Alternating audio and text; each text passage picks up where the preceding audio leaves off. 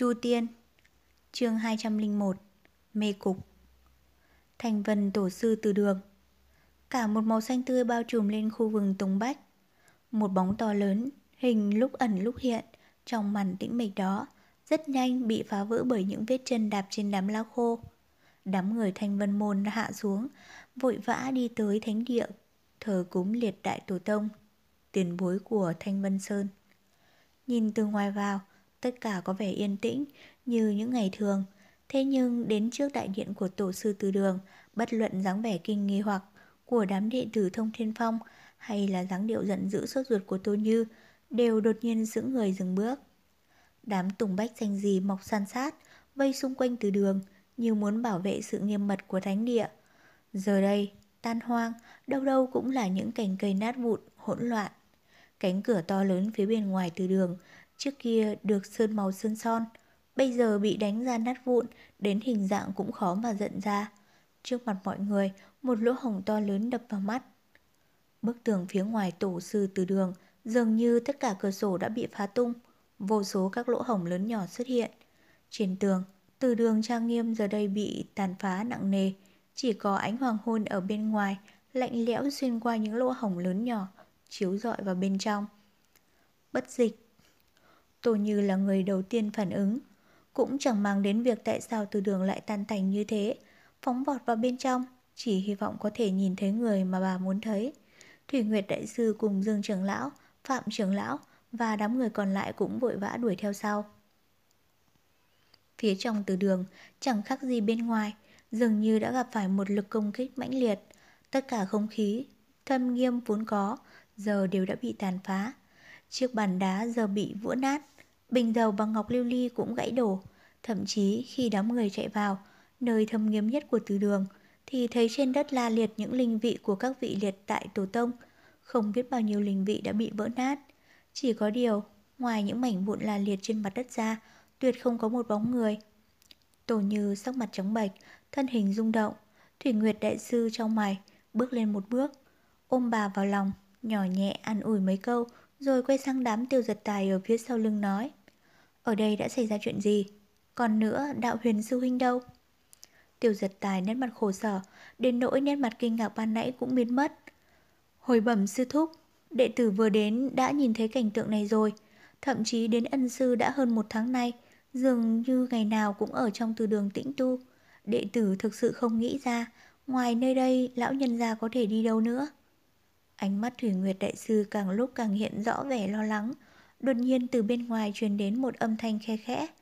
Đám người có mặt hiện giờ đều là những kẻ đạo hạnh cao thâm, dường như lập tức nghe thấy tiếng động đó. Có người. Dương trưởng lão lập tức xoay mình, quay về phía bàn thờ bằng đá hiện ra đã gãy làm đôi. Toàn thân mềm rũ, vô lực của Tô Nhi đột nhiên giật tỉnh. Trong ánh mắt ánh lên một tia hy vọng vui mừng, bật gọi. Bất dịch, là ông phải không? Sớm đã có mấy đệ tử chạy lại, hợp lực đẩy cái bàn ra. Cái bàn thờ đó cũng chẳng biết lưu truyền lại từ đời nào, to lớn dày đặc, nặng lê vô cùng. Đám đệ tử mặc dù cũng có một chút đạo hạnh, nhưng cũng phải vài người hợp lực mới có thể đẩy được ra cái bàn. Sau khi đẩy được bàn đá, quả nhiên phía bên dưới xuất hiện một bóng người, đồng thời vắt ra tiếng rên khe khẽ. Đám người vui mừng, vây lại xung quanh, nhưng lại giật mình kinh ngạc. Không phải là Điền Bất Dịch, cũng chẳng phải là trưởng môn thanh vân môn đạo huyền, mà là đệ tử của Long Thủ Phong Vân Kinh Vũ. Chỉ thấy tấm áo trên người hắn đẫm máu, hiển nhiên là đã bị trúng thương rất nặng. Khuôn mặt trắng bạch, đang bị hôn mê, mặc cho mọi người lay gọi thế nào, hắn cũng không có chút phản ứng. Nét mặt hy vọng của Tô Như cũng dần biến mất, đồng thời trong lòng lại dấy lên cảm giác lo lắng. Thủy Nguyệt Đại Sư đứng bên cạnh, nhẹ nhàng vỗ về an ủi. Khuôn mặt đen sạm của Dương trưởng lão quay lại, xem xét bốn phía.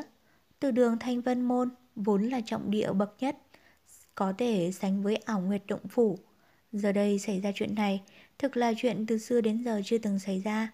Mà quan trọng hơn, hai người quan trọng nhất Thanh Vân Môn đột nhiên mất tích. Tiêu sư Điệt Dương trưởng lão hướng về phía tiêu giật tài hỏi Người có chắc trưởng môn sư huynh ở đây không? Tiêu giật tài nhìn vào lâm kinh vũ Vẫn còn đang bị hôn mê Sắc mặt dần dần chấn định lại trầm mặc một hồi nói. Vâng, mấy ngày gần đây ân sư chỉ ở trong từ đường. Ngày thường đệ tử có chuyện gì thỉnh giáo, hồi bẩm với lão nhân gia cũng đều là ở tại đây. Dương trưởng lão hiển nhiên tâm thần bấn loạn, nhất thời không biết phải làm sao. Tiểu giật tài đắng háng lên hai tiếng, chậm chậm bước tới Dương trưởng lão nói nhỏ.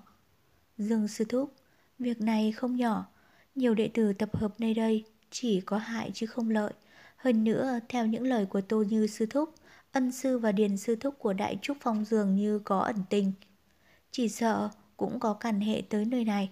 Trước tiên cho mọi người lui hết, chúng ta giải quyết sau, sư thúc thấy thế nào? Dương trưởng lão tỉnh ngộ, liền gật đầu nói. Việc này cũng không được làm lớn, trưởng môn sư huynh một mực tin tưởng ngươi. Ngày thường mọi việc đều do ngươi giải quyết, việc hôm nay cứ theo ý người mà làm đi. Nói rồi lắc đầu thở dài, chạy qua một bên, đứng bên cạnh Phạm trưởng lão thương lượng một lúc. Tiêu giật tài mắt nhìn Dương trưởng lão gật gật đầu, coi như là lãnh mệnh, rồi quay người nói. Các vị sư thúc, sư đệ, từ đường đột nhiên gặp lạn, chỉ sợ có người ngoài vào làm loạn. Ta nghĩ chúng ta không thể ngồi đó mà không cảnh giác. Nói đến đây, hai mày nhíu lại, chỉ vào một đệ tử của Thông Thiên Phong nói. Tần sư đệ, đệ lĩnh 10 người, lập tức hộ vệ bên ngoài từ đường, không cho phép một ai được tự tiện xông vào. Vạn nhất phát hiện có kẻ địch tận tàng, lập tức đến trước núi báo cáo huynh. Một người to cao bước ra từ đám đệ tử của Thông Thiên Phong, chắp tay đáp. Vâng. Nói rồi, quay người liền chỉ chỉ mấy người, lập tức bước đi. Lúc này, bên trong từ đường yên tĩnh trở lại, chỉ có tiêu giật tài đứng đó. Bên cạnh mặc dù có một vài vị trưởng bối, nhưng giờ cũng coi chàng là thủ tâm cốt của thanh vân môn. Tiêu giật tài lại nói, thường sư đệ, có. Liền có một người bước tới, diện mục kiên định, chính là người năm xưa từng chỉ đường cho đám người Trương Tiểu Phàm lên núi tham dự tỷ võ, cũng đã đấu một trận với Tống Đại Nhân của Đại Trúc Phong, Thường Tiễn. Tiểu giật tài gật đầu nói, Thường sư đệ, trước mắt có việc gấp, phải tìm cho được ân sư. Có lão nhân gia chủ trì đại cục thì không còn phải gì lo nữa. Mặc dù ở đây xảy ra chuyện lớn, nhưng ân sư đạo pháp thần thông, thiên hạ vô địch, yêu ma tầm thường không thể làm hại đến người. Đệ dẫn đặt 80 người. Không, càng nhiều càng tốt. Đệ dẫn 150 người từ thông thiên phong tìm xuống. Trước sau núi đều tìm hết, ngàn vạn không được bỏ qua một vết tích nào. Thường tiễn sắc mặt thoáng lo, mặc dù cũng biết tiêu giật tài nói không gì phải lo lắng, nhưng câu nói cuối cùng lại có phần vội vàng, không còn nghi ngờ gì nữa, chỉ trầm giọng mà đáp lại. Liền sau đấy, gọi đám đệ tử chạy ra ngoài, nhìn đám người còn lại hiển nhiên vẫn đủ số người mà tiêu giật tài yêu cầu, có lẽ phía trước núi sẽ phải điều động thêm người. Đám người vừa mới rời đi, từ đường hiển nhiên vắng lặng, tại hiện trường chỉ còn vài vị trưởng bối. Tiêu giật tài, ngoài ra còn có văn mẫn đứng đằng sau của Thủy Nguyệt Đại Sư, cuối cùng là Lâm Kinh Vũ đang hôn mê. tiểu giật tài thở dài một tiếng, quay người hướng về mấy vị trưởng lão hành lễ, chấp giọng nói. Chư vị sư thúc, hôm nay thanh vân môn có đại biến, đệ tử đến muộn, có phần sơ sót, mong chư vị sư thúc trừng phạt. Tổ Như và Thủy Nguyệt Đại Sư không nói gì, Dương trưởng Lão gật gật đầu nói. Tiêu sư điệt, không phải lỗi của ngươi, vừa rồi ngươi xử lý rất tốt. Hiện giờ, ngươi cần mấy lão già ta đây, làm việc gì thì chỉ cần phân phó, không phải khách khí.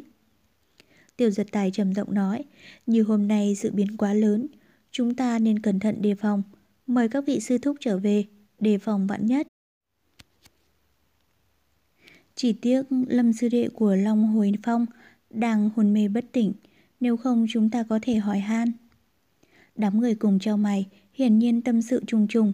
Tô Như sau khi được Thủy Nguyệt Đại Sư an ủi, mặc dù rất lo lắng, nhưng vẫn còn hy vọng, cũng không vội vàng như trước. Nghe tiêu giật tài nói vậy, lòng bà dối như tơ vò, chỉ hy vọng Điền bất dịch không xảy ra chuyện gì. Đúng lúc đó, ánh mắt bà liếc nhìn qua Lâm Kinh Vũ, giờ vẫn còn đang nằm bất tỉnh dưới đất, trong mày rồi vội kêu lên. Ấy!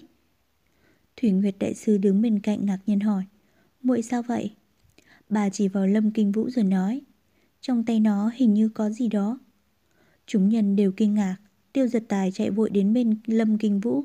Quả nhiên, thấy người gã ôm lấy tay phải, trong tay đang nắm chặt một miếng gỗ màu đen. Tiêu giật tài thử đưa tay ra, không ngờ Lâm Kinh Vũ mặc dù bất tỉnh, nhưng vẫn không chịu buông tay. Nhất thời vẫn không lấy được miếng gỗ. Mọi người gơ gác nhìn nhau, Phạm trưởng lão chạy tới, đi xung quanh một vòng, đột nhiên nói, miếng gỗ này hình như là linh bài đặt trên bàn thờ tổ sư. Thủy Nguyệt Đại Sư nhìn kỹ gật đầu, không sai, đúng là linh bài.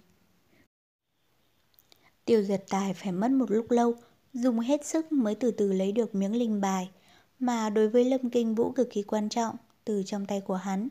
Mọi người vây quanh lấy, thần còn đang trong vòng nguy hiểm, vậy mà Lâm Kim Vũ lại chỉ quan tâm đến miếng linh bài đó, đủ thể thấy nó có quan hệ cực lớn.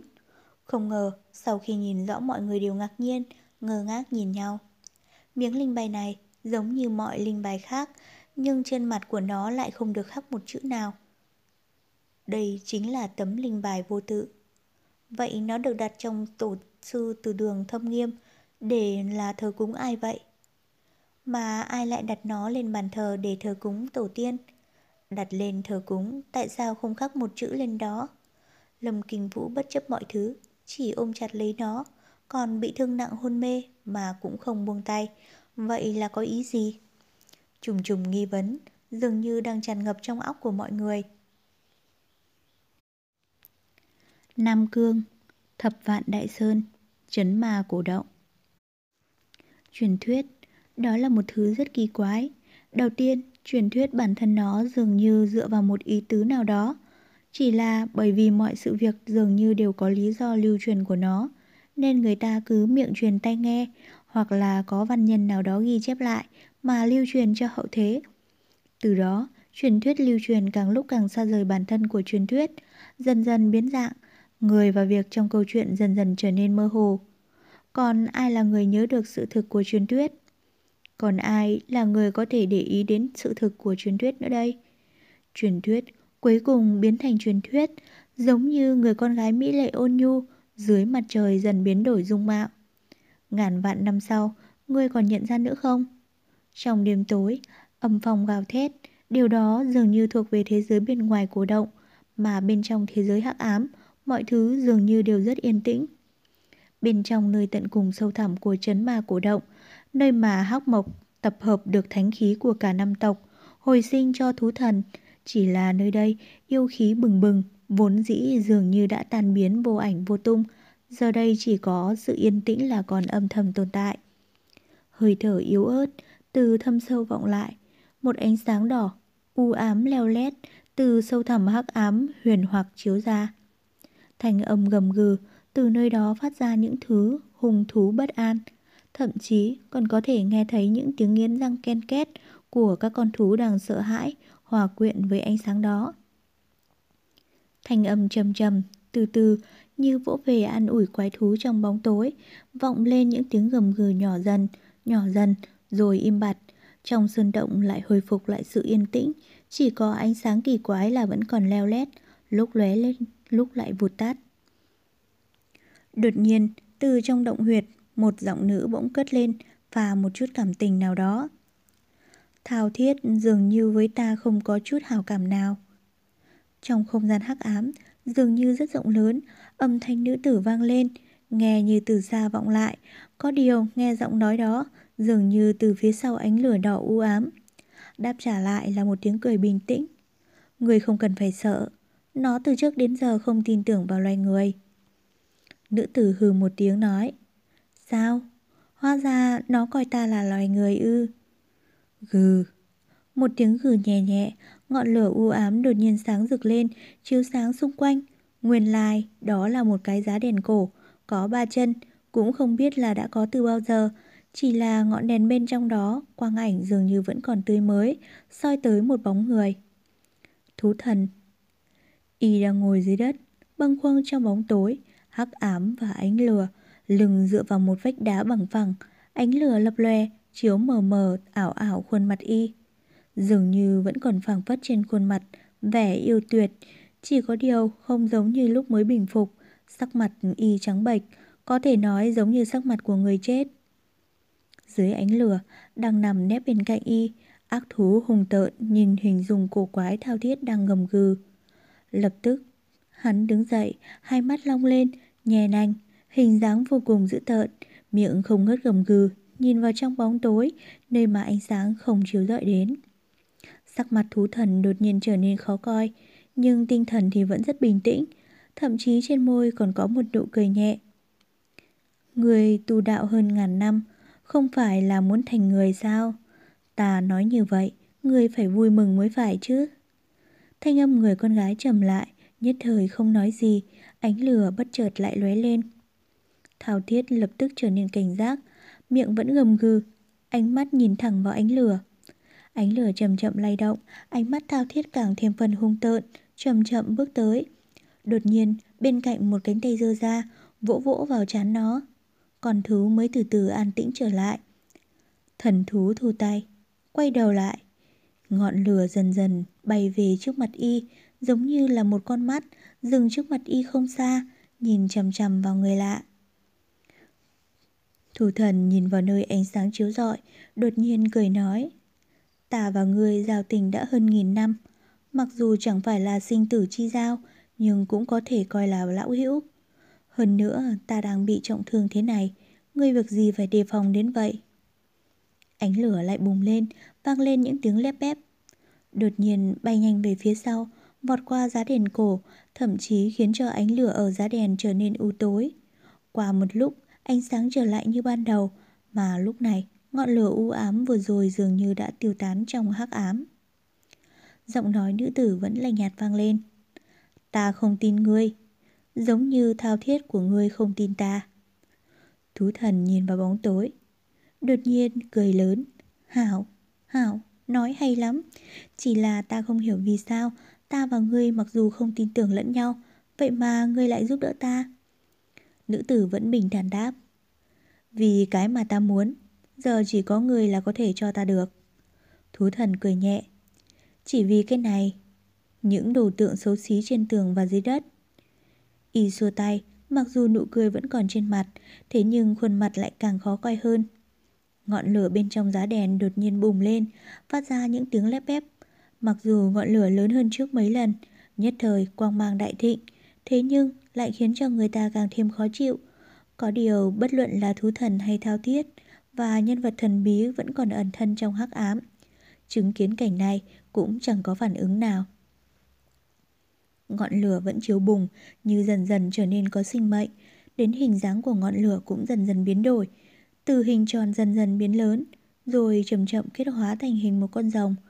Trong bóng tối, chăm chú nhìn hình dạng ngọn lửa đang kết thành một con rồng lửa, thanh âm nữ tử nhỏ nhẹ nói. Người còn nhớ những đồ tượng khó coi này đã giam cầm ngươi bao nhiêu năm không? Thú thần cười nhẹ, trong ánh lửa không hiểu nụ cười đó đau khổ, thù hận hay nhẹ nhạt. Chỉ vì chính khoảnh khắc y cười, ngọn lửa trên giá đèn cổ đã hình thành một con rồng lửa đang dương nành vuốm vuốt, mạnh mẽ ngẩng đầu, đối diện với hắc ám, phát ra những tiếng gầm vô thanh. Sức nóng kịch liệt, dường như đồng thời tỏa ra mạnh mẽ về bốn phía, khiến cho mọi vật chắn trước đường đi của nó gãy nát. Biển lửa trôi qua, trong tàn dư còn sót lại, phía dưới giá đàn, chiếu rọi bốn bức đồ án, đường nét sinh động, màu sắc huyết hồng trong bức họa là bốn tượng thần hung tợn. Mỗi bức một dáng vẻ, lập tức bên trên giá đèn và bên phải trên tường cũng sáng lên bốn bức đồ án bằng đá khác nhau, cũng là những hung thần dữ tợn với những dáng vẻ khác nhau. Tám bức đồ án thạch khắc này giống hệt với tám bức mà quỳ lệ trông thấy ở huyền hỏa đàn trong phần hương cốc. Bát hung huyền hỏa pháp trận. Chu Tiên, chương 202, vết thương lòng. Hơi thở quỷ dị tạo thành luồng khí nóng, từng đợt lan truyền trong không khí. Ngọn lửa như nhe đanh múa vớt, đầy vẻ đe dọa, nhưng không tiếp tục bành trướng nữa, tự hồ như đã đạt đến mức cực hạn của nó. Mặc dù vậy, phía dưới ngọn lửa đang cháy này, mặt đất vẫn còn dấu vết nứt nẻ. Trong khi đó, cái hỏa bùn cũ kỹ lại vẫn an nhiên không hề suy chuyển chút nào. Ánh lửa bập bùng, hắt vào, làm mắt của thú thần phảng phất như đang bùng cháy. Nữ tử đó đứng trước ngọn lửa, cất giọng cười lạnh lùng nói. Pháp lựa của ngươi chưa hồi phục hẳn, người cố ý muốn gạt ta sao? Tuy nhiên, Nếu nói rằng pháp trận này không có huyền hỏa giám thôi động, ngày trước, lúc người phục sinh thì đã bị phá hủy. Thì uy lực của nó không chỉ dừng lại ở mức này đâu. Gương mặt anh Tuấn của thú thần không có bất cứ động tĩnh gì, bình tĩnh đáp lời. Người dĩ nhiên là phải đề phòng ta rồi. Chỉ không hiểu một điều, tại sao ngươi lại đến để cứu ta? Nữ tử háng giọng một tiếng nói. Ta không tốt như người nói đâu. Một là vì ta muốn chính mắt nhìn thấy kỹ trận truyền thuyết của vu tộc. Một lý do khác là ta nhìn bọn vân lão đầu ở phần hương cốc không thuận mắt chút nào. Thú thần cười nhẹ, tự hồ như không lý gì tới lời nói của nữ tử kia. Vân dịch làm tùy đã bội ước, nhưng cũng phải nói, ta là vốn không tin tưởng lắm vào y. Ngày đó nếu ta chiến thắng tại Thanh Vân Sơn, y nhất định không dám không nghe lời. Đánh người ngã xuống, chẳng phải là hành động của đa số con người hay sao? Nữ tử đáp lời. Thật đáng tiếc là y không biết rằng ta với người không cùng một dạng, có giết cũng không chết đâu. Ánh mắt thú thần thâm thúy, nhìn chăm chăm vào khoảng tối phía sau ánh lửa. Lửa cháy bập bùng, nhưng tựa hồ như không thể chiếu tới nó được. Người làm sao biết là ta bị giết cũng không chết? Nếu bây giờ ta nói với ngươi, ta vẫn có thể bị giết, ngươi nghĩ thế nào? Y nhìn vào bóng tối, khóe miệng vẫn phẳng phất nét cười mờ nhạt, vừa có vẻ gây gấn, lại vừa có vẻ dụ hoặc, chậm rãi mà cắt tiếng. Nữ tử ấy đột nhiên không nói tiếng nào, bên trong sân động chỉ còn nghe thấy tiếng nửa cháy lép bép, không biết tại sao, nếu so sánh với lúc đầu, bầu không khí càng im lặng một cách chết chóc. Không biết bao nhiêu lâu sau, thú thần đột nhiên nói, chúng ta đã biết nhau cho đến hôm nay là đã được bao nhiêu năm rồi. Một hồi lâu sau, nữ tử ấy lạnh lùng trả lời, không nhớ nữa, ngày ấy ta vừa đắc đạo, vô tình lạc vào chốn này. Ngươi nói thử xem, tại sao lúc ấy ngươi lại đối xử tốt với ta?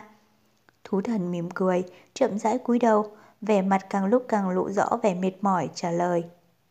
Ta tuy lúc đó chưa là người, nhưng cũng không thể chịu nổi sự cô đơn. Nữ tử im lặng hồi lâu, phảng phất như giật mình, hồi lâu sau mới nói. Tại sao ngươi hôm nay lại có vẻ khác hẳn mọi ngày? Trước đây ngươi chưa từng nói chuyện như vậy bao giờ. Bờ vai thú thần khẽ run lên, phát ra hai tiếng ho dữ dội, nhưng trên mặt y vẫn điểm một nụ cười, tựa hồ như không có gì đáng để vào mắt y. Ngươi thấy ta giống như một người bình thường sắp chết có đúng không? Nữ tử dường như lập tức trả lời y. Nhưng ngươi không phải là người. Làm sao ngươi biết ta không phải là người? Ngọn lửa trong hòa bồn đột nhiên bốc cao lên, tựa hồ như tiếng gầm rú của hỏa long, sau đó từ từ hạ xuống, xung quanh tám góc của hung thần cũng từ từ hạ xuống, tỏa ra ánh sáng ảm đạm, rồi từ từ tiêu thất trong bóng tối. Hỏa long cũng dung nhập vào bên trong ngọn lửa, hóa thành ánh lửa bình thường, xung quanh bóng đêm bao trùm, chỉ có chỗ gần hỏa bồn là vẫn còn ánh sáng. Người đã làm gì với chính mình rồi? Một lúc sau, nữ tử nhẹ nhàng cất tiếng hỏi. Thú thần không trả lời, cũng không nói gì thêm, nét mặt y mỗi lúc thêm mệt mỏi, chậm chậm giơ tay lên. Trong ánh lửa, nhìn thấy cổ tay phải của y. Nước da phẳng phất, mất đi vẻ trơn láng, chỉ còn một màu xám xịt, mờ mờ ở bên trong có thể nhìn thấy những mạch máu đỏ sẫm. Thú thần nhìn đám mạch máu, một hồi lâu khẽ lắc đầu, nhẹ nhàng dùng tay rạch một đường ở cổ tay. Ngay lập tức trên cổ tay xuất hiện một vết đứt, từ đó từng dòng máu đỏ, giọt giọt, xuống. Máu, máu đỏ tươi. Làm sao có thể xảy ra chuyện như vậy? Nữ tử trong bóng tối, tựa hồi như quá sức kinh ngạc, không thốt ra thêm được lời nào. Nửa ngày sau, nàng dường như đã hoàn hồn lại. Ngạc nhiên hỏi. Ngươi, ngươi sao lại biến thành người rồi? Thú thần không nói gì, chỉ mỉm cười nhìn nét cười trầm mặc của y, không ai biết được đó là nụ cười chua chát hay hạnh phúc. Thì ra là vậy, ta vốn trong lòng cũng thấy kỳ quái. Người vốn bẩm lệ khi đất trời mà sinh ra, đương nhiên là bất tử bất diệt. Vậy mà dưới Chu Tiên trong trận chiến của Thanh Vân Sơn thì lại thụ thương. Nguyên lai không biết từ lúc nào người đã biến thành một con người hôi thối như vậy. Ha ha ha.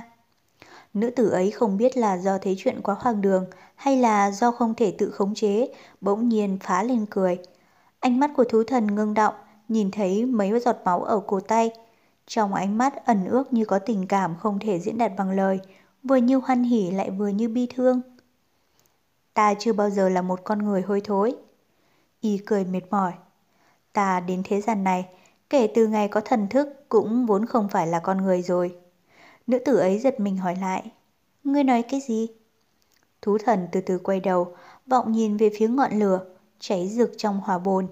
Âm thanh của y, tại nơi bóng tối và ánh sáng xen kẽ này, phảng phất như đang xuất phát từ nhiều nhiều năm về trước.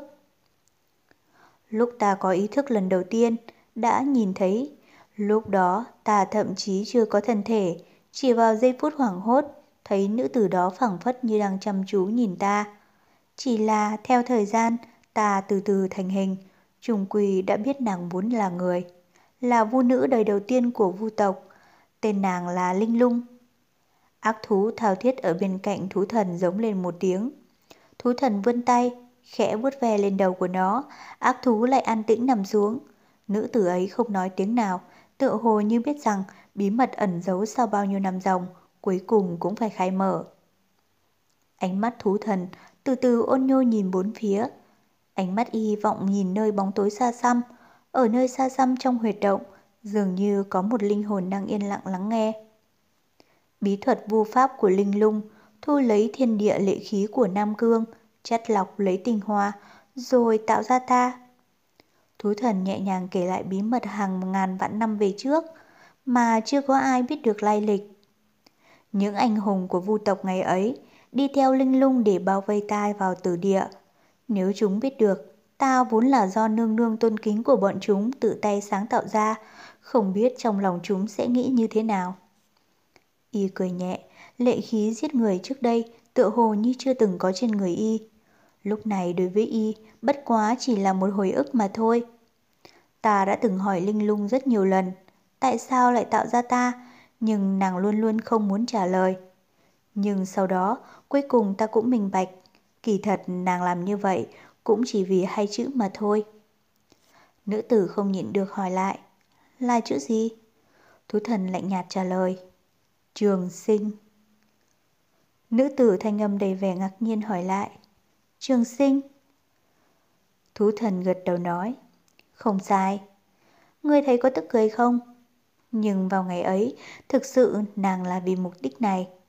Đường thời vu pháp của Linh Lung, tào nghệ đã vượt qua xa cổ nhân. Nhìn khắp thiên hạ, tự hồ như không hề có địch thủ. Trong vô tộc, mọi người đều kính trọng nàng như thần linh. Nàng trở nên buồn chán, ngồi không sinh việc, cho nên tự tìm ra mục tiêu cho bọn mình. Nàng nghe nói về sai lầm của mọi người khi tu đạp ở trung thổ, mê đắm trường sinh mà không có cách nào đạt được. Nhưng dù sao, đó vẫn là thiên đạo. Nàng tuy là một nữ tử thông tuệ đến thủy chung, nhưng cũng không có cách nào. Cuối cùng, nàng đã nghĩ đến một biện pháp phi thân. Phi thân dường thọ của con người đều có giới hạn. Cho dù tu đạo thành công cũng chỉ sống thêm được vài trăm năm.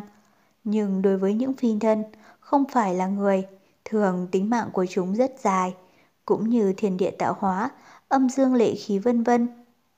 Kể từ khi khai sinh trời đất vẫn trường tồn bất diệt, nàng kể từ khi nghĩ đến điều này, liền tận tâm nghiên cứu, cuối cùng không ngờ nàng từ trong chốn vô xanh đã sáng tạo ra ta. Nàng ấy quả thật là tài giỏi. Nữ tử cất giọng ôm u nói. Ha ha, thú thần cười nhạt. Đúng vậy, nàng thực sự vốn là một nữ tử vĩ đại. Từ khi ta đến thế gian này, lần đầu tiên mở mắt, cái nhìn thấy đầu tiên đó chính là nàng. Sau đó không biết đã trải qua bao nhiêu năm tháng, trong thế giới ta chỉ có nàng mà thôi. Dần dần, ta bắt đầu thành hình, nhưng bởi vì bổn thể của ta là do hấp thu lệ khí trời đất mà thành hình. Kể từ khi có thần thức, tự nhiên sẽ bắt đầu hấp thu lệ khí xung quanh, càng ngày càng khủng khiếp. Chỉ có điều, nàng dường như thực sự bất an. Ánh mắt nàng nhìn ta không có vẻ thân thiết nữa, đến khi lực lượng của ta cuối cùng đã miễn cưỡng sánh bằng của nàng. Kể từ ngày đó trở đi, nàng không hề cười với ta lần nào. Ta lúc đó rất nghi hoặc, không hiểu điều gì cả. Kỳ thật ta không thể biết vì sao lực lượng của ta lại tăng cường nhanh như vậy. Nhưng đối với ta mà nói, lực lượng đó chẳng có ý nghĩa gì. Ta chỉ muốn cùng với nàng. cùng với nàng sống chung một chỗ. Ngươi có thể nói với làng ấy mà, nàng ấy không biết điều đó sao? Nữ tử không nhịn được nói. Ta đã nói rồi, đã nói rất nhiều lần, bây giờ nghĩ lại chẳng khác gì hài tử làm nũng với mẫu thân vậy. Nữ tử im lặng, một hồi sau vẫn không nghe tiếng nào, thú thần cũng trầm mặc, phảng phất như đang hồi tưởng lại. Ngọn lửa đang bùng cháy bên trong, phảng phất trong hỏa bồn, khẽ rụt run trong không trung, tựa hồ như đang hô hấp. Thời gian tại nơi hắc ám này phảng phất như đang dừng lại, vảnh tay lên chăm chú lắng nghe. Những ký ức đóng băng theo năm tháng, dần dần từng chút từng chút một tan chảy, rồi từ từ biến mất. Còn ai có thể nhớ lại? Là ngươi hay là ta? Chúng ta kỳ thực ra chỉ cần là con người vẫn còn hơi thở thì lúc nào cũng chỉ theo đuổi thời gian, dần dần ra đi rồi biến mất trong hắc ám. Cuối cùng, có một ngày ta không còn muốn chỉ ở trong căn tiểu ốc của nàng nữa. Ta muốn ra ngoài, nhìn mọi việc. Hôm đó nàng đi mà không trở lại lâu lắm. Ta đã phá giải cấm chế của nàng, mở cửa căn tiểu ốc, bước ra bên ngoài. Có nhiều người, thật nhiều người lắm, nhưng mỗi một người nhìn thấy ta đều kêu lên kinh khủng, chạy trốn như thể là để giữ mạng. Không biết tại sao, và lúc đó ta từ 10 phần kinh hoàng, rồi lại bắt đầu trở nên tức giận. Cuối cùng, một cỗ lệ khí từ trong người ta xông lên không trung. Cũng vào lúc đó, một số người chiến sĩ xông tới để hạ sát ta. Ta vừa chống đỡ vừa rút lui, ta không muốn động thủ với bọn họ. Ta hối hận rất nhiều, ta chỉ muốn ở chung một chỗ với Linh Lung, ta chỉ muốn ra ngoài để nhìn thấy. Ta đã ra sức nói ra điều đó, ra sức để giải thích, nhưng không ai lắng nghe ta cả. Ta đã lỡ tay giết chết một người đầu tiên. Yên lặng một hồi lâu. Tên chiến sĩ trẻ tuổi đó nằm yên trong tay ta, đầu trúc xuống mặt đất. Từ thân thể y máu chảy đồ tươi. Ta si ngốc đứng đó, mọi người cũng si ngốc đứng sững lại. Rồi sau đó, bọn họ lại xông tới hung hãn hơn. Trong tiếng la hét mắng chửi của bọn họ, ta vẫn nghe thấy tiếng khóc lóc thảm thương. Đó là thân nhân của chiến sĩ đó, đang than khóc. Ta cũng không biết tại sao, nhưng từ lần đầu tiên mắt ta nhìn thấy máu tươi, thân thể ta đột nhiên phát sinh biến hóa. Một dục vọng muốn giết người lập tức điên cuồng dâng lên trong lòng ta. Ta không muốn giết người, nhưng ta không thể khống chế lấy mình. Do ta bắt đầu động thủ, ta giết người. Ta đã giết rất nhiều người, rất nhiều rất rất nhiều người. Thú thần cúi xuống, nhưng y vẫn tiếp tục kể. Ta đứng trong vũng máu, không biết đã đứng bao nhiêu lâu, dần dần tỉnh lại, sau đó ta nhìn về phía trước, giữa vô số người đang tụ tập xung quanh, Linh lung đã về đến. Nàng nhìn ta, ta rất là sợ hãi, ta biết ta đã làm sai rồi, nhưng ta không biết được, ta thực sự không biết được, ta đã làm sai điều gì. Sau đó, Linh lung ra tay chủ động, nàng ra tay động thủ với ta. Ta không muốn hoàn thù, ta hy vọng có thể giải thích với nàng. Ta muốn nói với nàng, từ nay về sau ta không dám ra ngoài nữa. Ta sẽ ngoan ngoãn ở trong tiểu ốc. Từ nay về sau chỉ bầu bạn với một mình nàng mà thôi. Ta đã cảm thấy đầy đủ lắm rồi.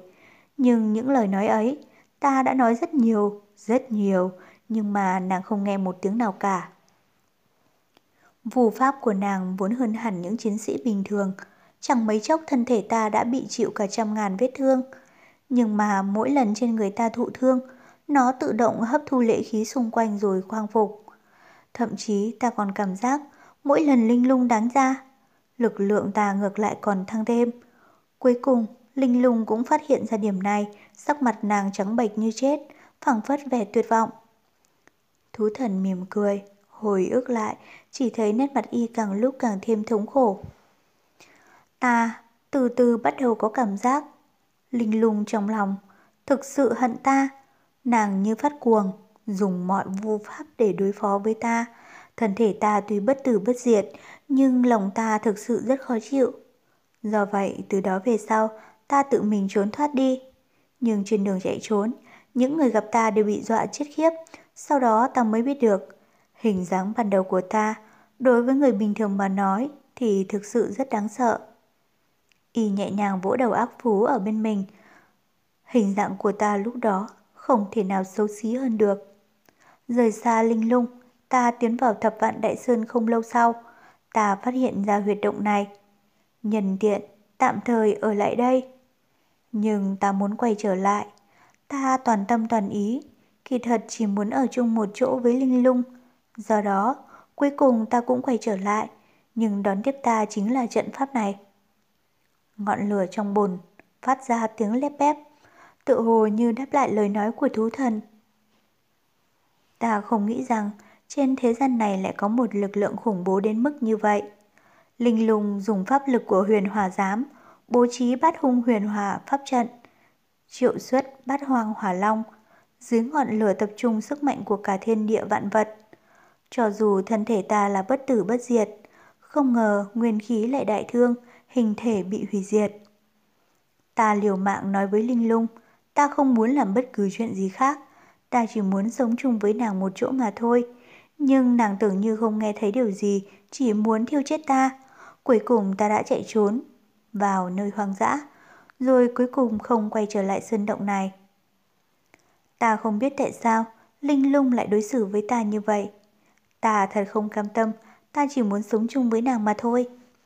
Sau khi trở lại đây, nhờ có hung lệ, đặc biệt chỉ có tại thập vạn đại sơn, ta nhanh chóng hồi phục. Lần này, ta quyết định lặng lẽ đi tìm nàng. Nàng không ngờ cũng truy đuổi theo ta. Nàng dẫn theo bảy dũng sĩ, truy đuổi đến tận cổ động này. Nàng đi vào trong để gặp riêng ta. Ta không có ý gì khác. Nhân vì ta muốn do nàng sáng tạo ra. Nếu nói trong thiên hạ, có người có khả năng đối phó với ta, hiểu ta, ngoài nàng thì còn ai khác nữa. Nhưng ta thật sự không hiểu được tại sao nàng lại đối xử với ta như vậy. Ta đã nói với nàng rất nhiều lời, tại sao nàng không thèm để ý đến. Nhưng lần này, không ngờ Linh Lung đã trả lời ta. Nàng nói, kỳ thật, tất cả đều là lỗi của nàng. Nàng đã tạo ra một con quái vật như ta. Đó là lỗi lầm lớn nhất của nàng. Bởi vì ta được sinh ra từ thiên địa lệ khí, trời sinh có ham muốn giết người. Nếu để cho ta sống sót, chỉ sợ sẽ tạo kiếp nạn thảm thiết cho thế gian. Ta liều mạng giải thích với nàng, nói là ta không muốn điều đó, ta chỉ muốn sống chung với nàng mà thôi, ta không muốn bất cứ điều gì khác. Nhưng nàng chỉ thê lương cười khổ, nàng nói là nàng tin ta, kỳ thật nàng chưa bao giờ không muốn sống chung với ta, chỉ có điều. Nếu sau khi nàng chết đi, bên trong cổ động, từ nơi xa xôi thăm thẳm, phảng phất như có người thở dài trong bóng tối. Hàng ngàn hàng vạn năm về trước, không biết giọt nước mắt rơi xuống ngày đó có ai còn nhớ đến không? Ta xin ngốc đứng đó, trong lòng hoàn toàn trống rỗng. Ta tự biết mình vốn là bất tử bất diệt, nhưng ta chưa từng nghĩ rằng Linh lung, nàng có thể phải chết. Ta cho đến nay vẫn còn nhớ rõ ràng, trên khuôn mặt nhợt nhợt nhưng vẫn phẳng phất nụ cười của Linh lung, từng giọt nước mắt rơi xuống. Lúc đó, nàng lại tiếp tục phát động bắt hung huyền hỏa pháp trận, vây khốn ta, một lần nữa lại thiêu cháy thân thể ta. Nhưng khi đó, ta lại hóa thành tinh hoa của lệ khí. Nàng cuối cùng cũng không thể tiêu diệt được.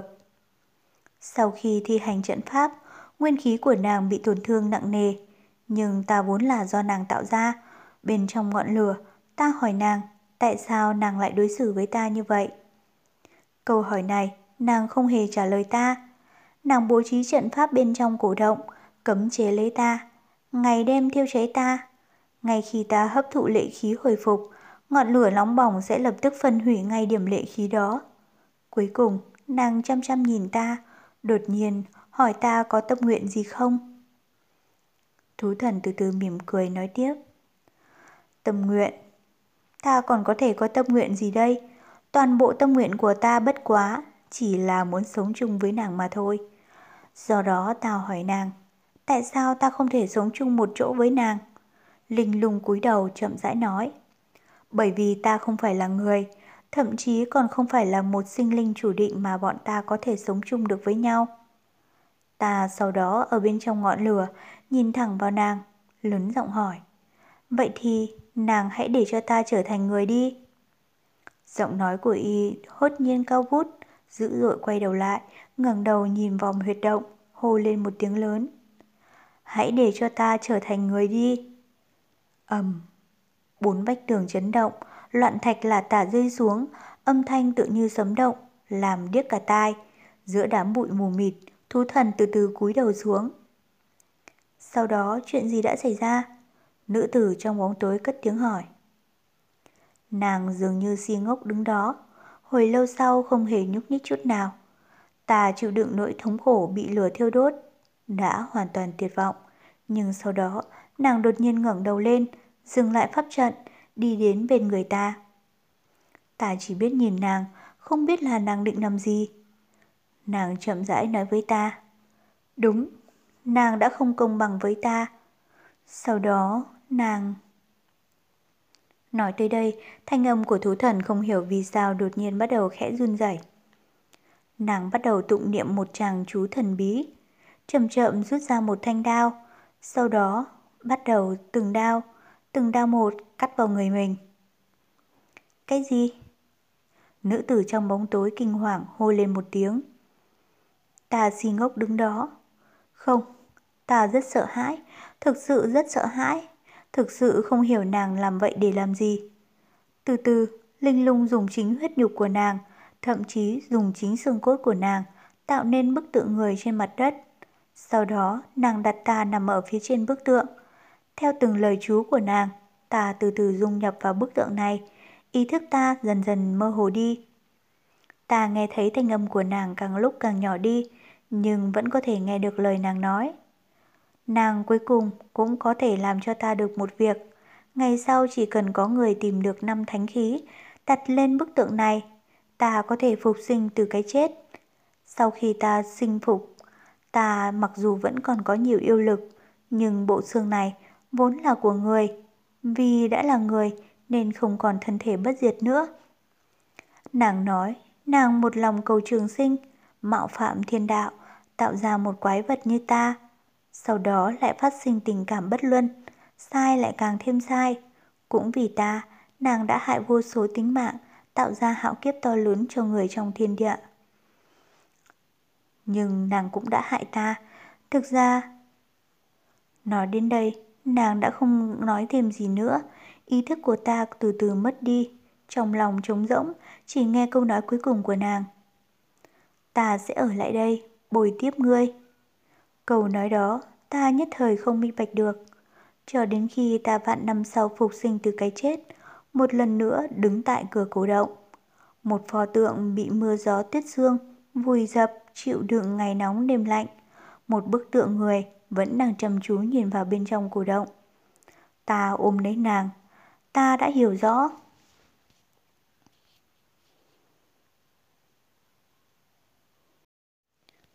Chu Tiên, chương 203, Hắc Bức Trong huyệt động đen ngòm, vọng lên tiếng bước chân khe khẽ.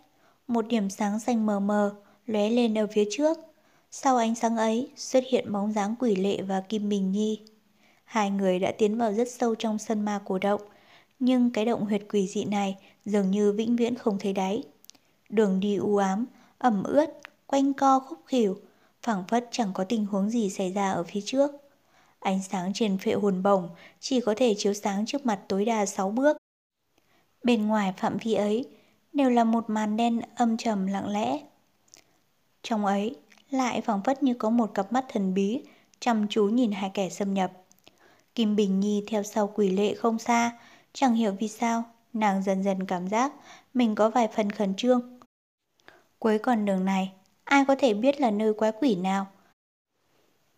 Lại có chuyện gì đợi bọn họ ở nơi đấy?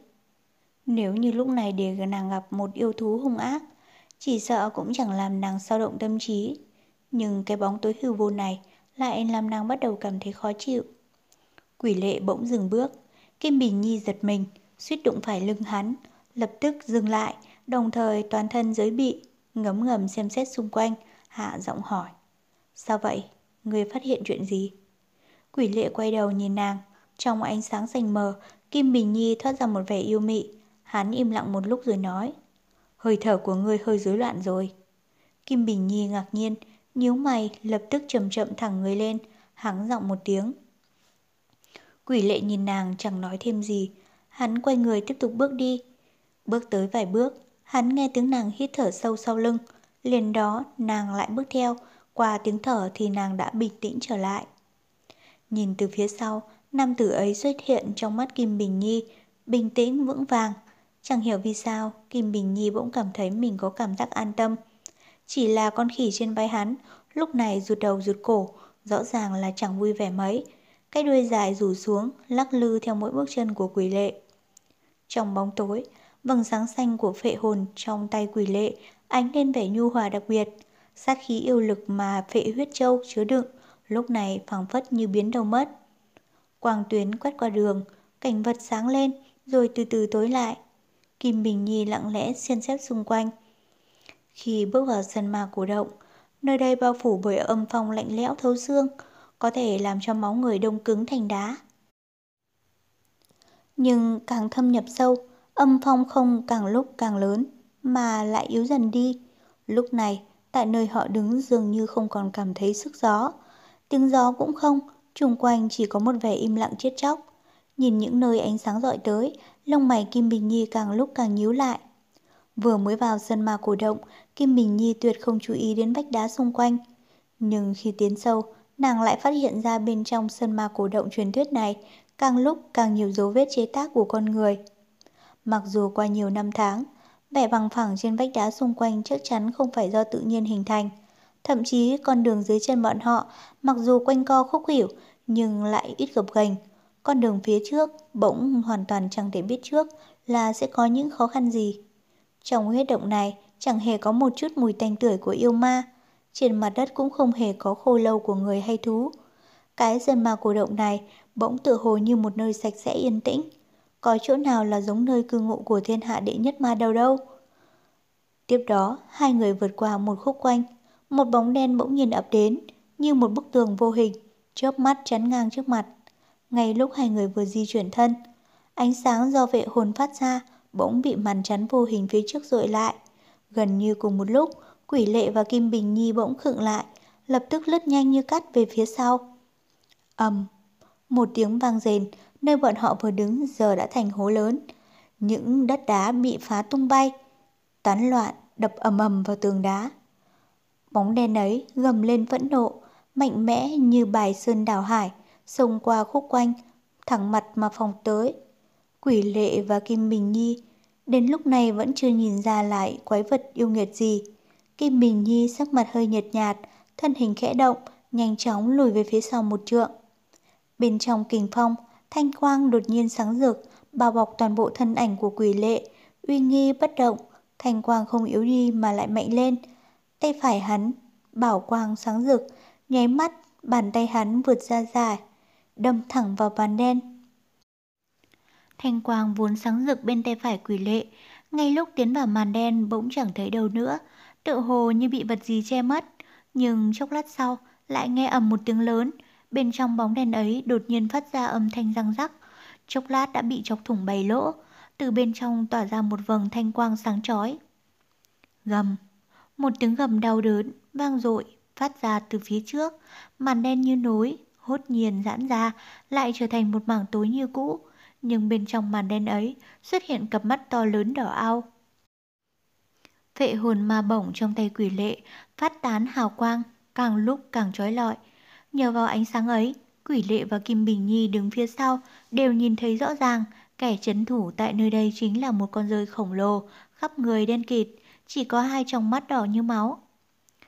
Họ liền nghĩ nhất định do thân hình và đôi cánh khổng lồ che lấp cặp mắt đó nên nhất thời không nhìn ra hình dáng của yêu vật. Bất quá, chỉ sợ nếu yêu vật cỡ này mà bình thường tấn công theo cách đó, đột nhiên tập kích từ trong bóng tối, nhất định là làm người ta kinh hỏng thất thố. Nhất thời, chẳng biết làm cách nào để đối phó được. Lúc này, trên đôi cánh của hắc bức bị quỷ lệ tạo ra một vết thương, huyết dịch màu xanh nhạt quỷ dị chảy ròng ròng ở trên thân, hiển nhiên thương thế là không nhẹ. Nhưng loại yêu vật thế này chẳng bao giờ là loại khiếp nhược. Ngược lại tràn đầy phẫn nộ, há miệng ngầm lên một tiếng lớn, cánh rơi mở ra, mặc dù có vài phần bất ổn, nhưng đã lấy lại khí thế và phóng vụt đến. Trong mắt quỷ lệ hàn quang lấp láng, phệ huyết châu gắn trên vệ hồn ma bổng, yêu quang cũng đồng thời sáng lên. Mắt thấy yêu bước hùng hồn đánh tới, bỗng nhiên nghe tiếng kêu chi chi trên vai quỷ lệ. Bóng xám thoáng qua, chính là tiểu hôi từ trên vai hắn, nhảy ra, phóng về phía yêu vật lớn hơn nó chẳng biết bao nhiêu lần. Quỷ lệ nhíu mày, Kim Bình Nhi đứng phía sau cũng kinh ngạc, dương mắt nhìn. Sự khác biệt giữa hai con vật đang lao vào nhau giữa không trung thật quá lớn. Nhưng ngoài sức tưởng tượng của Kim Bình Nhi, thậm chí ngay lúc nàng hơi có phần no lắng thay cho con khỉ ấy, chỉ thấy trong ánh sáng xanh, thân hình tiểu hôi bỗng ngừng lớn lên. Nó từ một con khỉ cao chưa đến ba thước, biến thành tam nhãn linh hầu, to lớn tưởng như lấp đầy cả động huyệt, ba mắt đỏ như máu, thét lên cuồng nộ.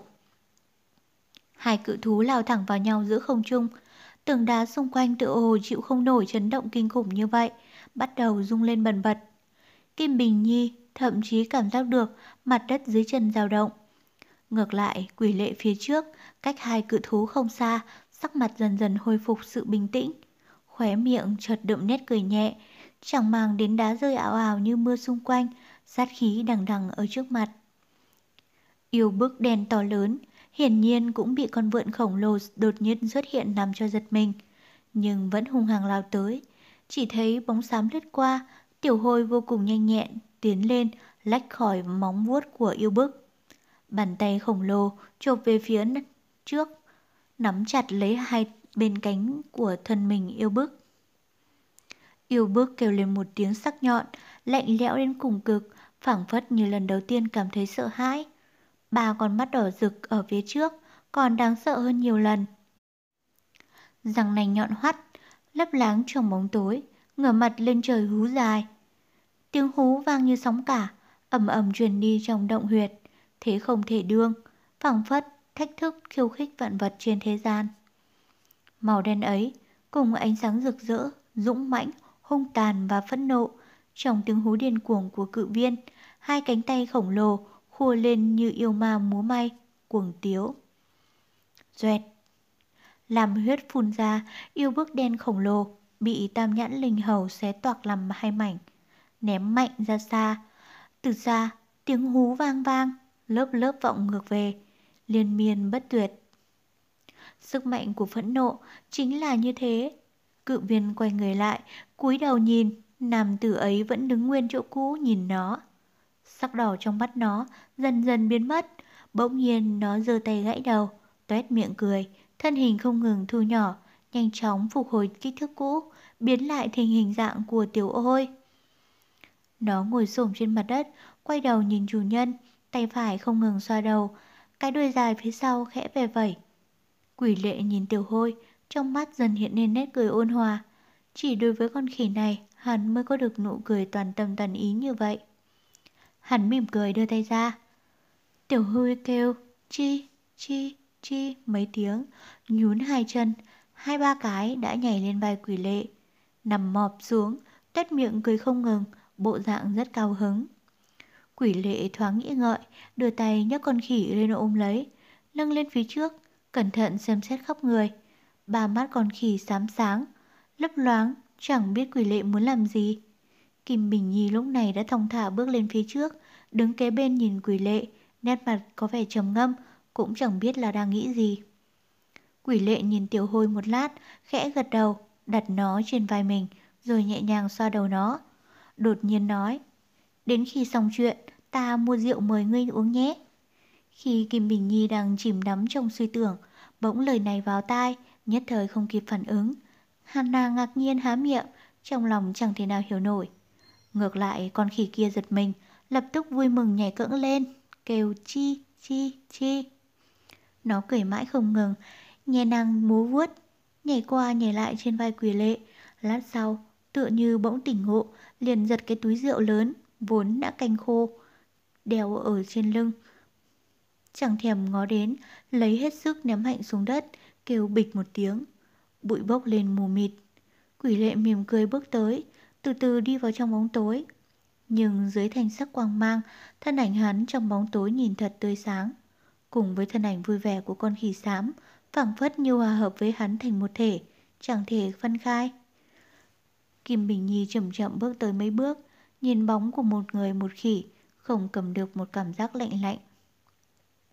Chẳng biết từ lúc nào, xung quanh không còn thanh quang từ phệ hồn của quỷ lệ chiếu sáng. Chìm vào bóng tối, Kim Bình Nhi lập tức phản ứng, tay phải vươn ra, hào quang chiếu rọi xung quanh. Nàng định thần lại, liền gia tăng cấp bộ, đuổi theo quỷ lệ phía trước. Bỗng thấy một bóng đen thoáng qua trong bóng tối, nhảy đến chỗ nàng.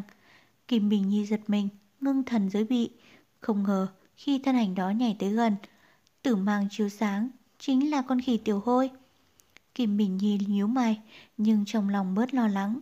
Chẳng biết con khỉ giống chủ nhân về bộ dạng rất chi là cổ quái, nhưng cũng lợi hại vô cùng này, đột nhiên chạy về để làm gì?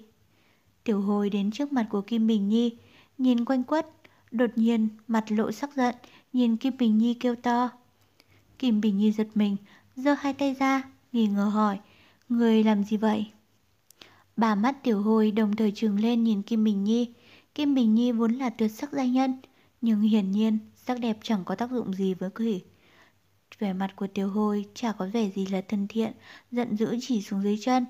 Kim Bình Nhi nhìn xuống. À một tiếng, lùi lại một bước. Té ra nàng vô tình dẫm lên cái túi rượu mà tiểu hôi vừa vứt đi. Tiểu hôi giận dữ bất bình, cầm cái túi rượu lên, lấy tay phủi bụi. Sau đó thản nhiên đeo cái túi rượu ấy lên người. Kim Bình Nhi vừa giận vừa buồn cười, nhăn mặt nói. Nè, con khỉ chết tiệt, chính là do ngươi vứt đi, ngươi còn hung hăng với ta à? Tiểu hồi nhìn Kim Bình Nhi kêu chi chi, hai tiếng, há miệng nhen anh làm mặt quỷ, lều một tiếng nhảy nuôi dại. Trước mắt đã mất dạng trong bóng tối phía trước, hiển nhiên là đã đuổi theo quỷ lệ. Kim Bình Nhi ngạc nhiên một lát, cuối cùng cười khổ lắc đầu, bước theo sau. Sâu trong sân ma cổ động, lửa đỏ trong hỏa bồn vẫn đang lặng lẽ cháy. Quá khứ đã qua, phảng phất như đang hiện về trong huyệt động lặng lẽ này. Thú thần và nữ tử thần bí trong bóng tối không nói, họ cùng lặng lẽ nhìn, tựa hồ đều chìm đắm vào trong quá khứ không thể nào quên. Còn thao thiết ở bên cạnh cũng mỏi mệt nằm dài, trên mặt đất có vẻ như là đang say ngủ. Nhưng ngay lúc tĩnh lặng này, đột nhiên thao thiết như bị kinh động điều gì, bỗng nhấc đầu lên khỏi hai chân. Con mắt to như chuông đồng, trừng lên hướng về phía cửa động, miệng quát ra tiếng gầm rít chói tai, ẩn chứa đôi chút bất an. Thú thần chậm chậm mở mắt, khẽ nhíu mày. Trong bóng tối, nữ tử kia tựa hồ cũng khẽ kêu lên một tiếng. Thanh âm kia có vẻ như là tiếng hú dài, mặc dù đã yếu đi rất nhiều, mà vẫn như tiếng dã thú ngạo cuồng từ xa truyền đến. Tiếng động ấy, vô hình chung đã phá tan bầu không khí trầm lặng. Có người đến rồi, thú thần nhạt giọng nói. Nữ tử trong bóng tối trầm mặc một lát, bỗng cười lạnh nói.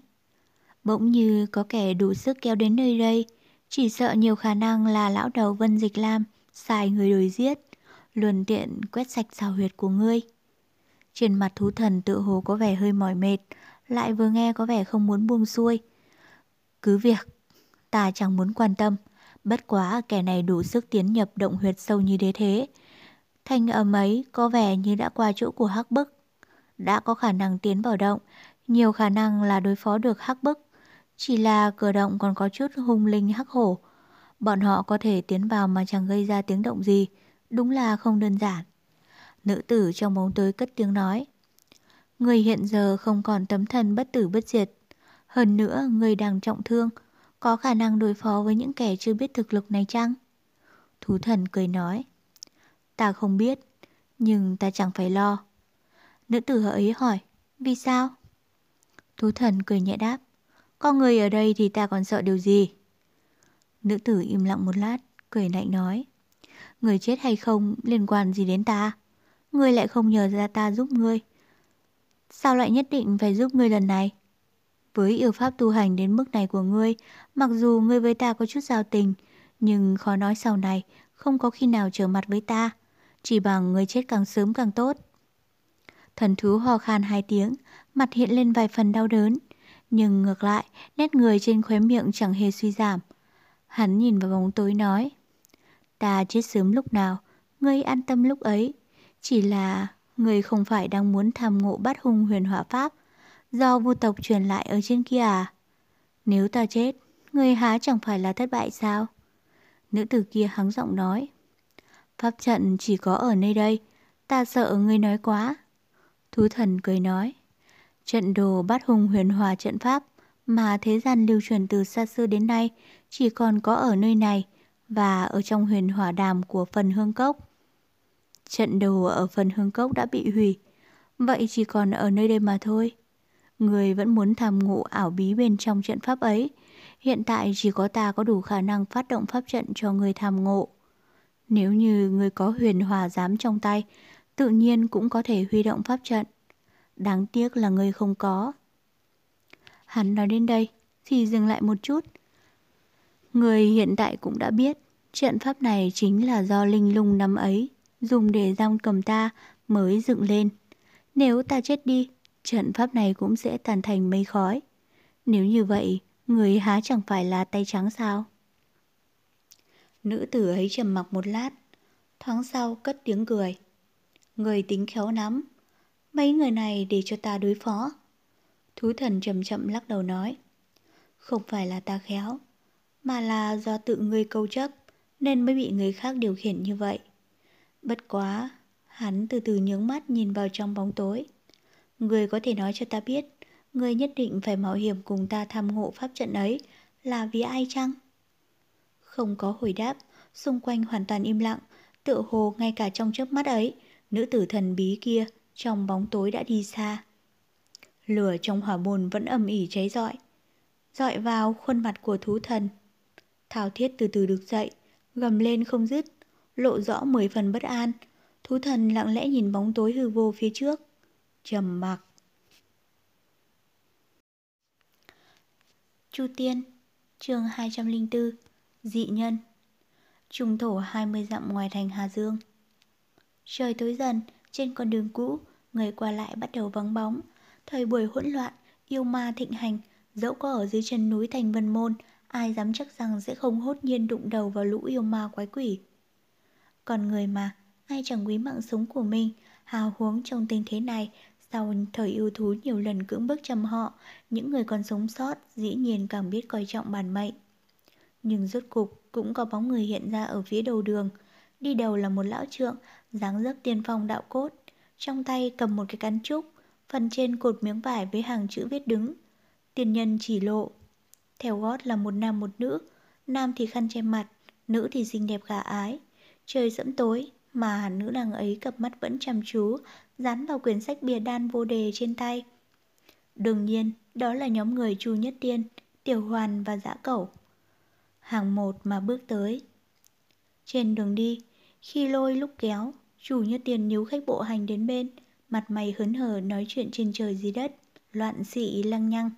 Đương nhiên, Tiểu Hoàn và Dã cầu đạo nhân nghe chẳng thuận tai.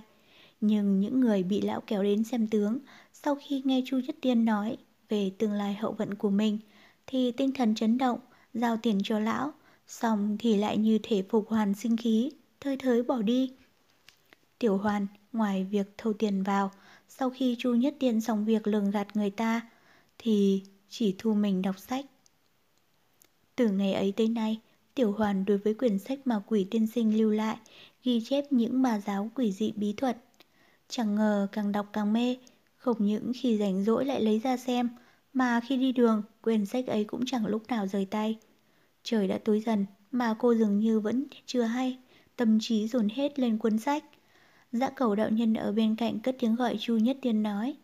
Tiên bối, nhìn trời xem, xem chừng chúng ta không tới được thành Hà Dương. Nếu chẳng tìm được nơi trú ẩn, chỉ sợ rốt cuộc phải ngủ ở dưới đồng. Chu Nhất tiền ngắm sắc trời, khẽ gật đầu, nhìn xung quanh chỉ thấy bốn bề mập mờ. Đừng nói đến con người sinh sống ở cái nơi hoang dã này, ngay cả một tòa miếu hoang phòng ốc hư hoại cũng chẳng có. Chủ Nhất tiền ho khan một tiếng, chỉ thấy dã cầu đạo nhân là để mắt tới lão, còn đứa cháu tiểu hoàn đang nối gót sau lưng dã cầu đạo nhân thì cả một cử chỉ phản ứng cũng không có. Dồn cả tâm tư để đọc quyển sách quỷ bìa đen kia. Chủ Nhất Tiên luôn nghĩ là để đứa cháu gái lão đọc cuốn sách ma giáo đó, thực sự không ổn, khổ nỗi càng lo lắng lại càng khó mà ngon ngọt thuyết phục à. Mỗi lần này, lão nọ với vẻ sự nhẫn tâm vô đạo của ma giáo, những thủ đoạn ác độc yêu tà, Tiểu Hoàn đều trả lời lão bằng câu. Những loại phương pháp yêu tà cứu người, quả thật nhiều lắm, có thể sánh với phương pháp của ông đó.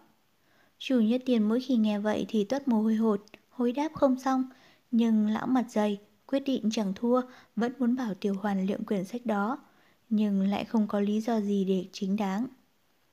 Chủ nhất tiền quay người, nhìn Tiểu Hoàn, ngó thấy quyển sách thật sốn mắt, chẳng hiểu thế nào, lập tức to tiếng quát. Tiểu Hoàn, sao lúc nào ngươi cũng đọc cuốn sách quỷ quái đó vậy? Tiểu Hoàn cuối cùng mới ngẩng đầu lên, nhìn Chu Nhất Tiên bực dọc cãi. Gia Gia, chúng ta đi chậm như thế này không phải vì cháu đọc sách, mà là tại Gia Gia bẻo lẻo, nhờ lừa người ta, xem tướng lấy tiền, thành ra tiến hành mới chậm chạp như vậy. Chu Nhất Tiên cứng họng, đỏ mặt, tăng hắng một vài tiếng rồi quay sang phía khác cười trúng chế. Đủ rồi, đủ rồi, chúng ta không nói chuyện này nữa. Theo ý ta, hiện tại chúng ta không có chỗ để ngủ, nói tóm lại là mau nghĩ ra cách nào đi thôi. Dã cầu đạo nhân lắc đầu nói Ở đây quả thực chẳng có nhà để mà tá túc. Tiền bối thông thuộc nơi này hơn bọn tại hạ. Thử nhớ xem quanh đây có ngôi miếu hoang nào Để chúng ta có thể nghỉ lại một đêm không? Chủ nhất tiền hừ lượng một tiếng Rồi cười nhạt Người làm sao biết mà ta quen thuộc chỗ này? Lão Phu tuy sinh trưởng ở thành Hà Dương Nhưng sau này lại phiêu bạt chân trời Khi đến đây bỗng thấy quen thuộc Ơ kìa Lão đột nhiên lộ vẻ âm chiêu, lời nói nửa chừng bỗng nhiên dừng lại. Tiểu Hoàn và dã cẩu đạo nhân hơi ngạc nhiên, Tiểu Hoàn cất tiếng hỏi. Gia Gia, Gia Gia định nói cái gì vậy? Chủ nhất tiến nhíu mày, tự hồ nghĩ ra điều gì nhưng không rõ rệt. Từ từ xoay mình nhìn về phía trước, như thể gắng nhớ ra. Đằng kia, nếu ta nhớ không nhầm, thì phía trước không xa có một lối rẽ. Đi theo lối đó dẫu có hơi xa, nhưng quả thật là có một giật nhà ở đó. Tiểu Hoàn và dã cầu đạo nhân cả hai đều phấn khởi.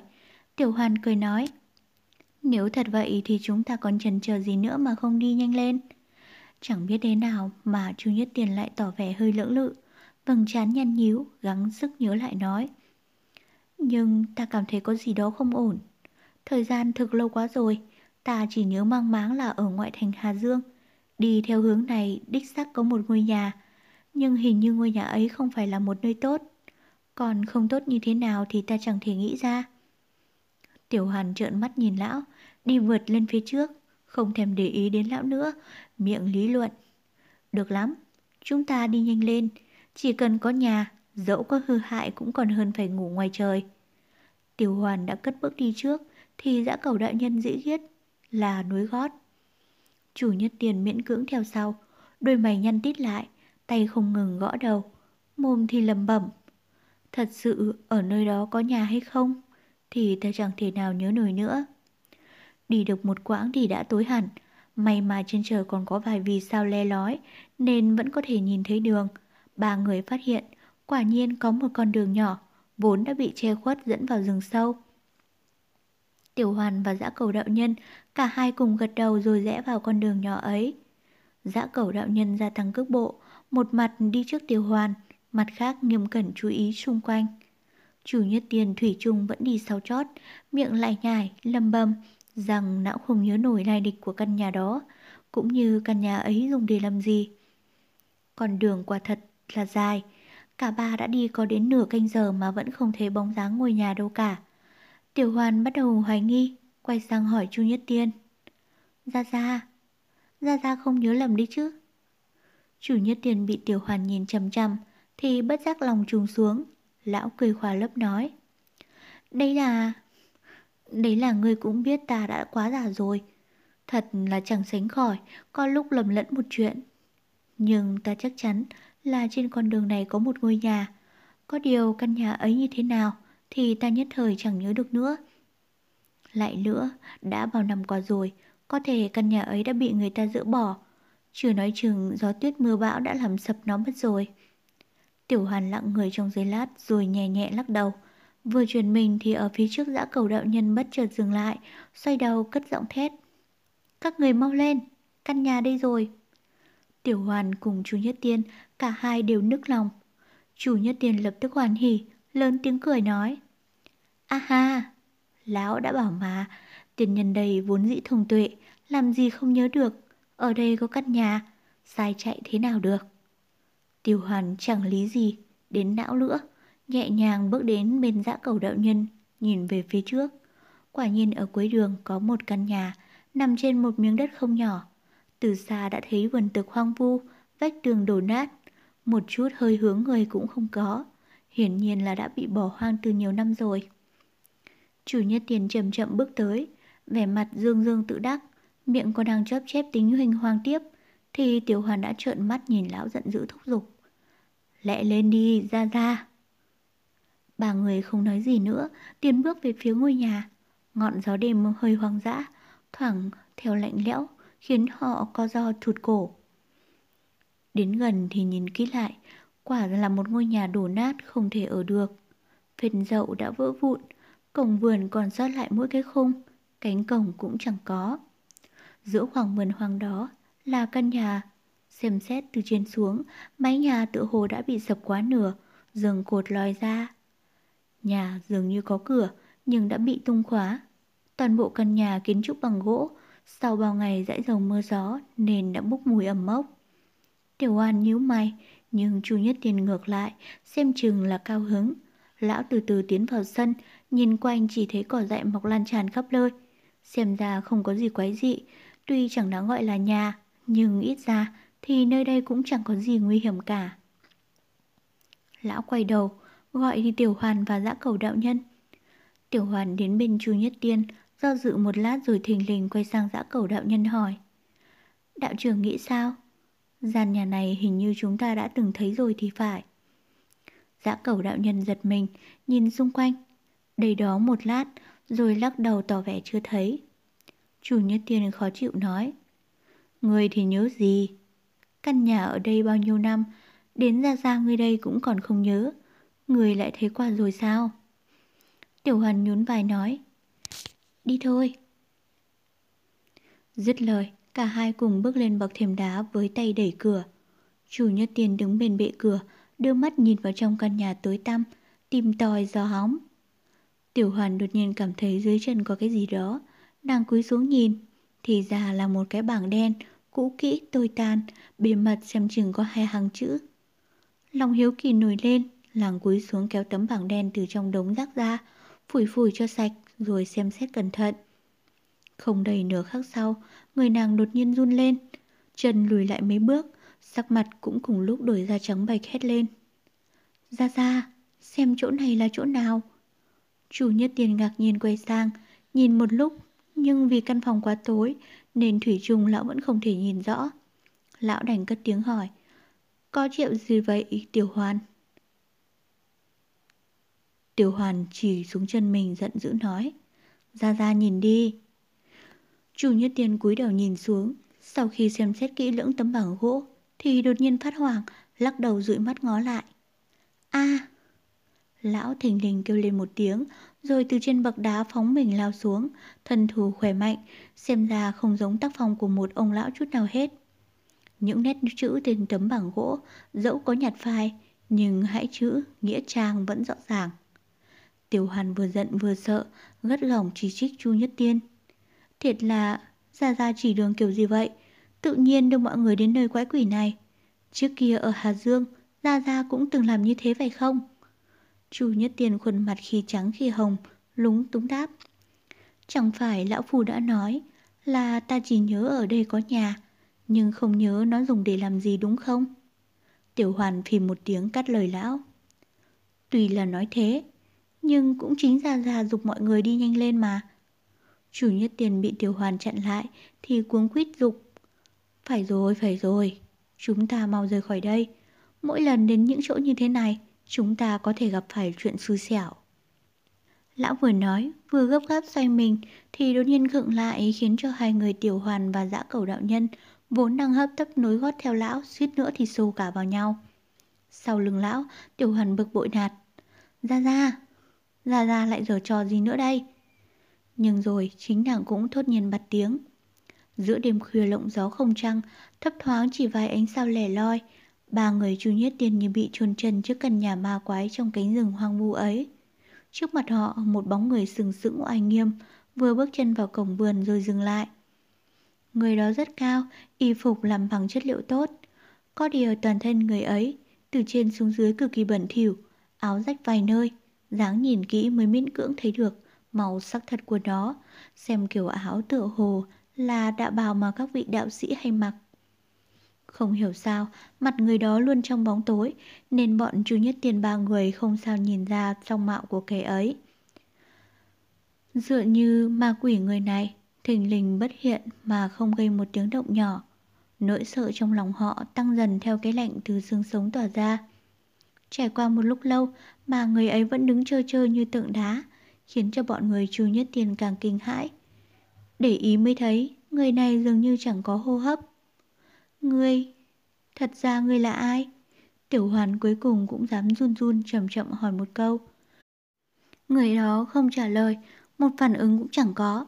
Sau một lát, hốt nhiên hai chấm đỏ rùng rợn như ngọn lửa ma, chợt bùng lên trên khuôn mặt bao trùm trong bóng tối. phảng phất như cặp mắt ma quái đó đang soi mói những người trước mặt. a Đột nhiên, Chu Nhất Tiên kêu lên một tiếng, làm cho Tiểu Hoàn và Dã Cầu đạo nhân giật nảy mình, quay sang nhìn lão. Lão không nhìn mặt người lạ, mục quang hướng vào cánh tay người ấy. Miệng nói, đó phải chăng là ký hiệu của thanh vân môn? Thập vạn đại sơn, sân ma cổ động. Trước mặt Quỳ Lệ và Kim Bình Nhi là vùng đen tối tưởng chừng như vô tận. Tuy họ đã đợi rất lâu, nhưng con đường tựa hồ có đi mãi cũng chẳng bao giờ đến đích. Có điều lạ là, ở trong cổ động này dường như chỉ có một con đường duy nhất, không hề có một lối rẽ nào khiến bọn họ đỡ được mối lo lạc mất phương hướng. Từ khi vượt qua con rơi đen, trong cổ động cứ cách một đoạn lại có một hay nhiều yêu vật hung tàn, ngang ngược canh giữ. Thậm chí có con đã khiến cho Kim Bình Nhi phải thất sắc. Nhưng quỷ lệ thì đã lộ ra thực lực, đường đường hiên ngang vượt qua. Khí thế như trẻ tre, thẳng đường mà tiến tới. Dường như chẳng có yêu vật nào dám khả dĩ tấn công y. Thậm chí chỉ cần ba con mắt của tiểu hôi cũng khiến cho các con quái vật cảm thấy rung động kinh sợ. Chịu chung số phận giống như con rơi đen vừa rồi. Từ đầu đến giờ, Kim Bình Nhi chỉ đưa mắt ngó mà chưa hề động thủ. Sắc mặt của nàng càng lúc càng khó coi. Đạo pháp của quỷ lệ quả thực cao siêu, tình tiến nhanh chóng ngoài sự tưởng tượng của nàng. Thậm chí cuối cùng, trong tâm cũng thầm tự nhủ. Trong ma giáo, liệu ai có thể bị được với người này? Là quỷ vương, con người hùng tài đạo lược, hay là quỷ tiên sinh, một người thâm trầm kín đáo. Lúc này, quỷ lệ đưa mắt nhìn Kim Bình Nhi, lơ đãng phất tay, đánh một con báo ma hai đầu, cực kỳ hung lượn, đang bay lượn. Thân hình nặng nề của con thú bức khổng lồ ấy, dội vào vách đá kiên cố, xem chừng là lành ít dữ nhiều. Quỷ lệ chẳng thèm để mắt đến con báo, thần sắc không thay đổi, tiếp tục đi về phía trước. Tiểu hồi thủ phục trên vai hắn, phảng phất tinh thần phấn chấn, mắt ngó bốn phương. Kim Bình Nhi nhẹ gót theo sau, đi qua thân hình con báo hai đầu, quay đầu mà ngó lại, chỉ thấy phần trên của thân báo, trước đây vốn đầy đặn này bỗng dưng khô héo. Tự như bao tinh hoa thể chất đều đã bị thút hết. Rõ ràng, thành quả yêu lực của phệ huyết châu. Phệ huyết châu quả thật là ma thuật có thể khuất phục được các sinh vật hung hãn. Quỷ lệ trong tay, có lợi thế phệ hồn ma bổng, tích tắc có thể dễ dàng đưa các loại yêu thú vào chỗ chết. Gắng sức tu hành, thoạt nhìn chẳng mấy cao cường, kỳ thật là đáng sợ. Từ khi bắt đầu tu luyện cho tới giờ, đạo pháp của nam tử ấy đột nhiên tiến triển vượt bậc. Kim Bình Nhi trong lòng càng lúc càng kinh hãi, nhìn theo bóng quỷ lệ, ánh mắt lộ vẻ phức tạp. Đúng lúc ấy, quỷ lệ đột nhiên dừng lại, khuôn mặt từ từ hiện lên thần sắc cảnh giác. Kim Bình Nhi run sợ, suốt quãng đường dẫu đã vượt qua nhiều yêu thú cảnh gác, nàng vẫn chưa từng thấy quỷ lệ lộ vẻ thận trọng như bây giờ. Gã liên tục ngưng thần, dự sẵn phòng bị, quả nhiên là đã phát hiện ra xung quanh có điều khác lạ. Sau khi con báo hai đầu chết, bầu không khí đã khôi phục sự lặng yên tĩnh mịch. Đồng thời, ánh khắc đó trong khoảng không gian vô hình hắc ám truyền lại một giọng ca âm trầm u oán. Sườn đồi thông, tháng ngày như thương tỏa, mạng người như hoa cỏ thật đáng thương. Vài mươi năm, ba mươi thế kỷ, chỉ mong xa mặt chẳng cách lòng. Giọng ca tha thiết, không to, nhưng chẳng hiểu sao từng chữ như xoáy vào tai, rõ ràng minh bạch. Giọng ca ấy tựa hồ thập phần thê lương, khiến người nghe nòng càng thương cảm. Đưa hồn quyện lại lời ca, ngược lại quãng thời gian ngàn năm, gợi lên cảm giác ôn nhu. Thời gian như lưỡi đào vô tình, ấm áp cõi lòng người, phải chăng chỉ có đôi trong mắt xám. Người có quên chăng, nhiều tháng năm sau, có chăng là một cuộc dâu biển luân hồi, có nhớ được chăng có thể là nghĩa tình. Không gian mơ hồ, giống như là ký ức, chỉ thấy một màu hắc ám xa xăm. Có một lần ta từng ôm ấp, còn ngươi... Còn khỉ tiểu hồi đột nhiên kêu lên chi chi, tự hồ thập phần hoan hỉ, bỗng dưng từ vai quỳ lễ nhảy xuống, vùn vụt phóng vào vùng đen u tối.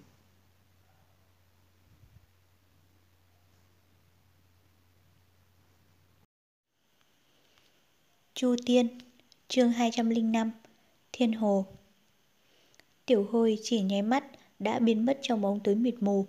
Quỷ lệ dường như cũng không ngờ tiểu hôi thình lình có hành động quái lại như thế.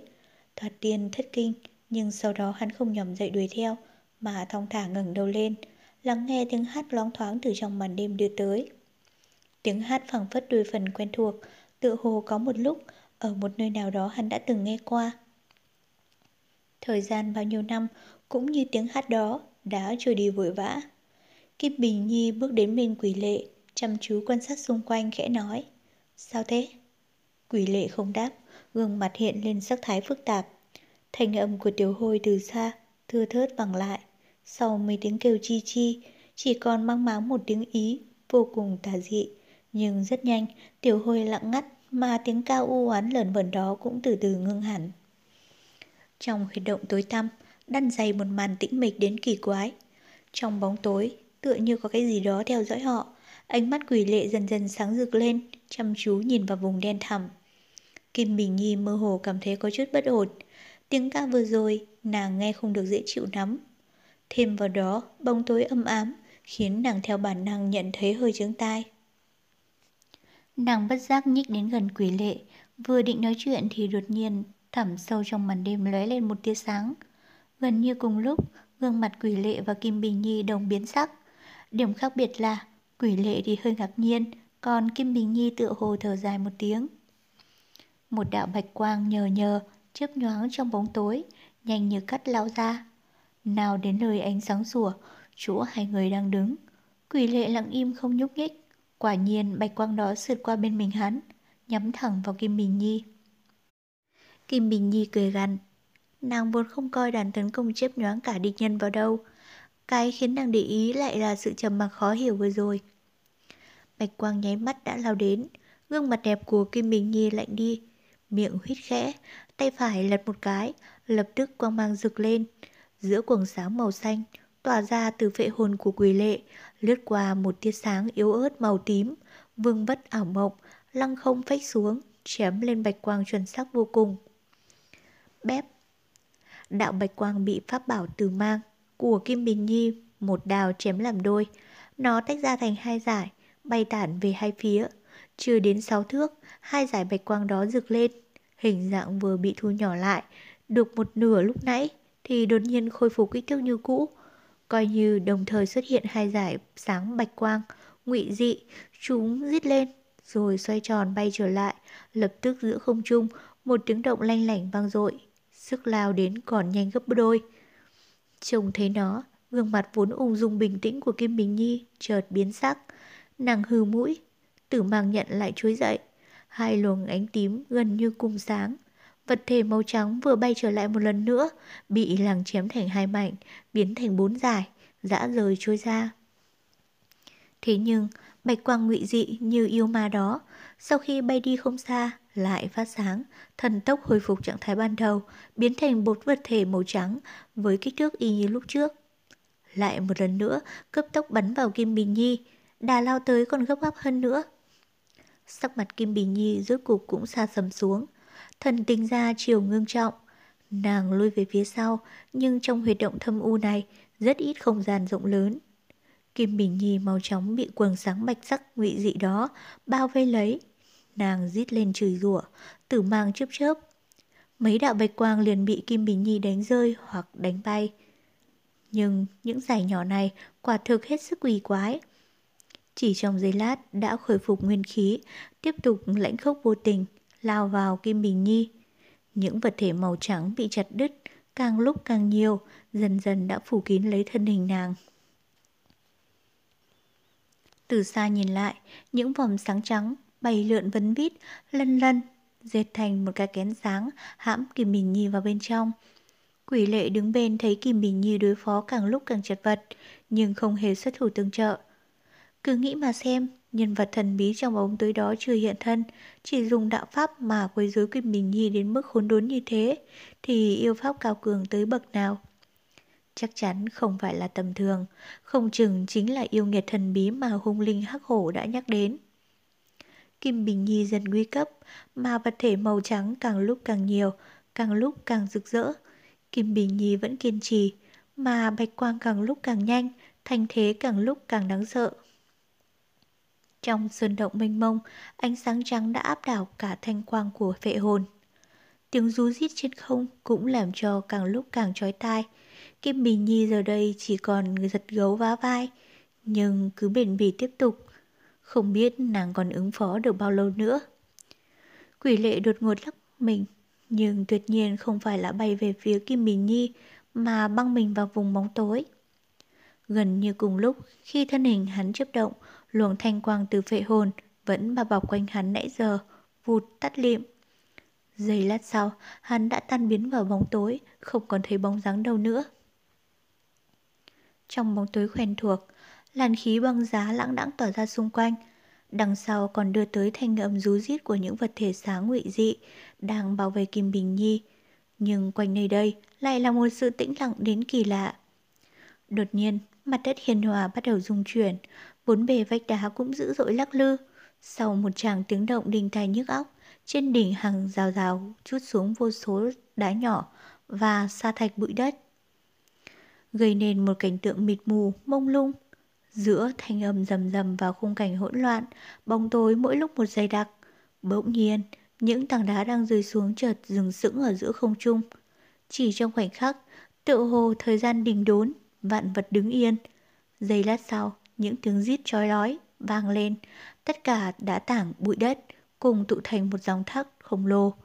Đi đùng chạy về một nơi nào đó trong bóng tối trước mắt.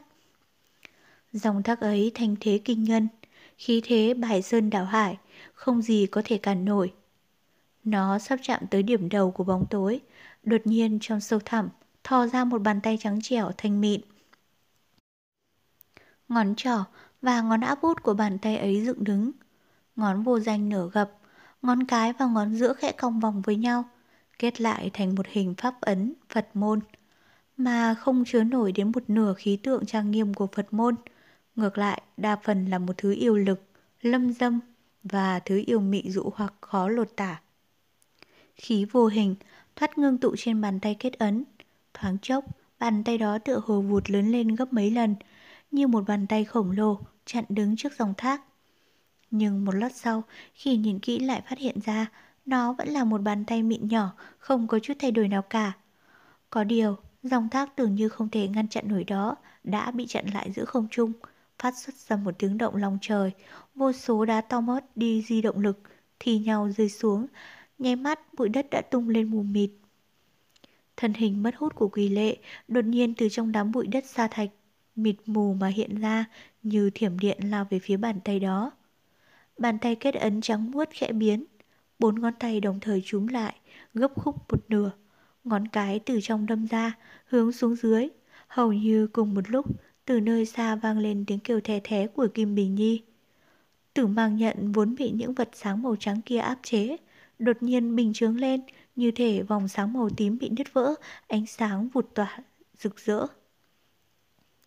Nhưng xem ra, không phải là Kim Bình Nhi đột phá được sự áp chế của Bạch Quang, mà ngược lại bởi nét mặt nàng hết sức khó coi. Lúc này, những luồng bạch quang ngụy dị đã phân tán thành vô số điểm, rồi tụ lại với nhau, kết thành một bức tường sáng màu trắng khổng lồ. Nói thì chậm, chứ diễn biến quá nhanh, bức tường sáng rực rỡ từ đằng sau xông đến quỷ lệ, tốc độ như nộ hải ba đào. luồng sóng ánh sáng chưa chạm đến nơi, hơi thở của quỷ lệ đã tắc nghẹn. Thân hình đang bay, lướt đi cũng đâm trọng vào nền nó. Cho thấy luồng sóng ánh suy lực mạnh mẽ đến như thế nào. Nếu bị nó xô phải, chắc chắn là thịt nát xương tan. Nhưng quỷ lệ mặt không biến sắc mà căn bản cũng không có vẻ bận tâm lắm đến luồng sóng lớn màu trắng nguy hiểm cùng cực ở phía sau lưng. Thân hình của hắn càng lúc càng nhanh, lao về phía bàn tay trắng mịn đó. Thân hình hắn đã nhanh, mà luồng sóng sáng kia thì thật đúng như là sấm rung trước giật, từ xa đến gần, như sóng dữ dội xô ập lại trước mặt. Cơ hồ sắp lướt chừng cả thân hình hắn rồi. Kim Bình Nhi ở đằng kia, không kìm được tiếng kêu buột ra khỏi miệng. Trong bóng tối, bàn tay trắng mịn đó tựa hồ run rẩy. Đúng lúc này, tay trái quỷ lệ đột nhiên ngoắc về đằng sau. Ngón cái quặp sát vào lòng bàn tay, ngón giữa nửa gập. Ba ngón dựng đứng sừng sững, nghiêm chỉnh kết thành pháp ấn kim cương chính tông của Phật gia. Nhìn tay hắn từ từ đầy ra, pháp tướng khí độ trang nghiêm, có cảm giác ngưng trọng như sơn. Lực đầy này chính là uy lực Phật tổ năm xưa phát đại từ bi, dùng phép thần thông rời non truyền núi. Ở nơi tĩnh lặng, vang dội tiếng sấm. Ở nơi mịt mù, bùng lên hào quang. Thoát một cái, trong lòng bàn tay ánh sáng vàng kim, trang nghiêm vụt tỏa rực. Trần ngôn Phật môn, chớp nháy lướt qua, bức tường sáng như sóng dữ kia, rầm rầm lao lại và chạm vào bàn tay đang kết thành ấn pháp. Bùng! Tiếng động như sao xa mặt đất, ung ung nơi xa xôi, liên miên bất tuyệt, trong động huyệt tràn ngập dị quang. Ánh sáng lấp lóe thoáng chốc như có vô số con người màu sắc, vụt cùng mờ choàng, rừng rực phát quang, khiến cho người ta kinh tâm động phách. Bức tường sáng màu trắng, rầm rầm tan rã, lưu tinh như mưa. Chỉ có bóng tối trước mặt vẫn nguyên như cũ. Quỷ lệ đã đến bước trước bàn tay đó. Hắn thở tay ra, tay phải nắm lấy nó. Bàn tay trắng mịn trở ngược, nhưng không rụt về. Năm ngón bỗng nhiên thành chảo, lăng không bổ tới. Tay phải của quỷ lệ trong nháy mắt, chớp sáng. Tránh được đầu ngón tay nhọn hoắt như đao chụp vào cổ tay trắng mịn. Bàn tay của nhân vật thần bí đó lật lại, sượt qua trong đường tơ kẽ tóc. Song trường lần này là năm ngón xòe khít như đao, chặt xuống bắp trên bàn tay phải của quỷ lệ. Chỉ chốc lát, bàn tay hai người trong khung tranh nhanh như chớp, như ánh sáng phát động. Chiều nào chiều nấy đều là sát chiêu, đối địch lăng lệ đến cùng cực, mà đều bị đối thủ tránh được, đòn phản kích mỗi lúc một hung hiểm hơn. Trong phút giây như điện quang hỏa thạch ấy, không mảy may chớm động một tia âm thanh. Hai người đấu phép đến mức này, sinh tử tựa như chỉ có trong hơi thở. Nhưng bàn tay của họ, Thủy chung vẫn chưa hề tiếp xúc qua. Mãi cho đến khi lưu tinh quang vũ sau lưng, Trung Quy đã hoàn toàn rơi xuống. Bóng tối đột nhiên giáng lâm trở lại, phủ chụp toàn bộ ánh sáng, thì sâu trong bóng tối mới thình lình phát ra một tiếng động khe khẽ. Bộp! Thanh âm đó trong mà thấp, u ẩn dội lên, không pha lẫn lên nửa phần sát khí, mà phảng phất như lúc bé người ta ở bên nhau, hai bàn tay khe khẽ vỗ tạo lên âm thanh như vậy. Sau đó tất cả đều trở về tịch mịch. Tóm được rồi, bàn tay ấy. Nắm được rồi, bàn tay ấy. Điều cảm giác được là không có sát khí, không có yêu lực, mà chỉ có mềm mại và dịu dàng. Giống như đột nhiên trời xoay đất chuyển, bay vượt qua vạn trùng núi non, trời xanh biêng biếc tràn cả vào lòng, Từng hình bóng ôn nhu đó đều ở bên cạnh, chưa từng rời xa. Cứ như vậy, một đời hoan lạc, cười vui một tiếng, tiêu dao mà sống. Đây chẳng lẽ không phải là tiên cảnh? Đây lẽ nào là nhân sinh? Say đi nào, bất tỉnh rồi, phải chăng sẽ tốt hơn? Bóng tối hắc ám dường như cũng đang dụ dỗ ai. Nhưng hắn trong đêm tối, cố mở bừng đôi mắt, đôi mắt như máu ngước lên trời hú dài. Bàn tay đó chợt run, rụt lại ở phía sau, quỷ lệ toàn thân, thành quang đại thịnh, vệ hồn trong trước mắt xuất hiện trên tay. Vệ huyết châu gắn nơi đầu ánh đỏ rực rỡ, yêu khí đằng đằng, đầm lút vào nơi sâu thẳm trong bóng tối tăm đó. Vô thanh vô tức, không gian đột nhiên đông kết lại, bóng tối như ngưng thành tảng đá cứng, kiên cố không thể sâu đổ. Phệ hồn thô tù, không có mũi nhọn mà không gian kết dính bằng yêu lực mạnh mẽ đó vẫn không cản nổi nó. bị vệ hồn như thế trẻ tre đâm xuống. Cuối cùng, có người khẽ hừ lên giận dữ. Tấm màn kết dính hắc ám trong thoáng chốc tàn đi, một bóng người từ đằng sau bay ra một trượng, tránh thoát mũi tâm yêu khí đằng đằng, không thể kháng cự của phệ hồn. Rất nhanh, thân hành quỷ lệ như cái bóng đen, đeo dính theo. Quần đen quanh thân người bí ẩn kia, thủy chung không tiêu tán. Y cũng không hề hoảng loạn, lại thò ra một bàn tay. Lần này là năm ngón tay trụm lại, nắm thành một nắm đấm, trông vô cùng thanh tú, đánh một phát vào quỷ lệ. Quỷ lệ mặt hơi biến sắc, thân hình ngắc lại một chút, đầu mày cao cao, máu đỏ trong hai mắt đột nhiên tiêu tán toàn bộ. Cả vệ hồn chỉ nháy mắt cũng biến mất trong bàn tay hắn. Hắn mở rộng ngực, giơ cao cánh tay, đón lấy nắm đấm thanh tú trông bình đạm giản dị ấy. Chậm chậm lăng không, vạch xuống một đường, ngừng trọng như núi, phiêu bạt như nước chảy. Giây lát sau, ánh sáng trong trẻo nhu hòa trỗi dậy, giữa hai tay hắn, ở lưng chừng chậm chậm hiện lên một hình thái cực. Thái cực huyền thanh đao. Nắm tay đó đánh ra, một quyền giáng vào chính giữa thái cực, từ từ chìm lút, đánh cho hình thái cực đó thụt xuống. Sắc mặt quỷ lệ hơi bật đi, tự hồ trong chốc lát đến hồ hấp cũng đỉnh đốn lại. Nhưng giây lát sau, thái cực đồ trong không trung bắt đầu chậm chậm xoay chuyển, nơi chúng quyền lún xuống, tuy rúm gió nhưng không đứt, ngược lại theo vòng quay trầm rậm, mà nhanh dần, yêu lực to lớn ẩn xúc trong sự tĩnh lặng đó, bị sức bền của chân pháp đạo gia vô thượng, hóa giải từng điểm, từng điểm một. Thái cực đồ càng lúc càng xoay tít, tựa hồ trong chốc lát, đến bàn tay kia cũng bắt đầu run lên. Nhân vật thần bí lại hư lên một tiếng. Nhưng lần này, thanh âm nghiễm nhiên có chút đau đớn. Hiển nhiên là phản lực của thái cực huyền thanh đao, cũng không phải là tầm thường. Ung, một tiếng rít khẽ, thái cực đồ tan ra, bàn tay trắng mịn đó cũng rụt vào đêm tối. Không gian lại chìm trong im ắng tịch mịch. Đột nhiên quỷ lệ tung mình bay lên, bóng tối thâm trầm trước mặt, căn bản không thể cản trở được hắn. Cứ như có một đôi mắt ẩn trong tim, giúp hắn nhìn rõ đường đi dưới bóng tối. Bóng người thần bí đang lùi lại đằng sau, thân hình bay rất nhanh, quỷ lệ vùn vụt theo sát. Hai người trong huyệt động cổ xưa, trong bóng tối dày đặc trầm uất. Càng ngày càng nhanh, hóa thành hai luồng chớp lóa, vọt về phía sau huyệt động. Họ bay mà như vĩnh viễn không có điểm dừng, bóng tới trước mặt tựa như một con thú nành ác, nhen anh múa vuốt, chụp xuống rồi tích tắc bị bỏ rơi, rớt lại ở sau lưng. Ở nơi xa hơn thì còn có vô số những hắc ám chưa biết đang chờ đợi. Gió rít quất vào mặt như dao mà trong khoảnh khắc ngắn ngủi ấy, người sẽ nhớ đến ai? Cứ truy đuổi như đời người vĩnh viễn không ngừng nghỉ. Về sau à, lại không biết là đã lạc lối, lại quên bẵng những nguyện ý vọng và tâm ý ban đầu. Đuổi chạy không biết đã bao lâu, cũng không biết là đã bao xa, chỉ biết đại thế dần dần xuống dốc.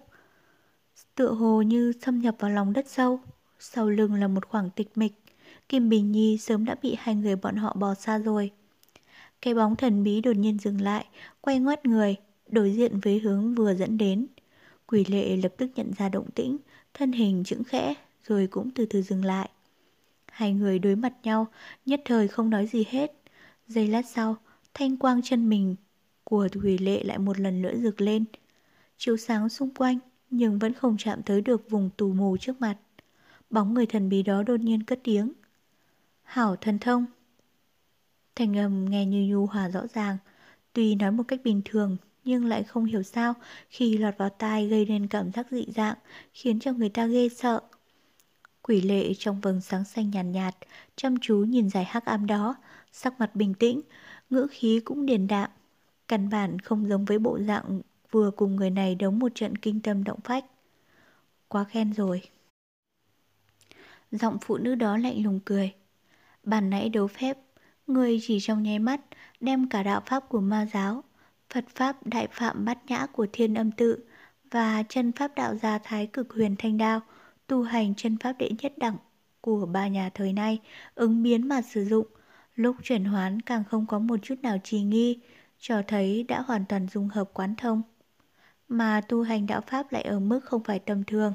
Riêng về tu hành thái cực huyền thanh đao, lợi hại như vậy, e rằng ngoại đạo huyền lão đầu tử ra thì trong cả thanh vân môn không còn ai theo kịp người cả. Ả từ từ ngừng lời, sau đó dằn từng tiếng. Đạo hạnh của ngươi vì sao tinh tiến nhanh như vậy? Quỷ lệ chưa nói gì, chỉ nhìn vùng u ám đó, đột nhiên cười, chậm rãi thốt. Sao nào?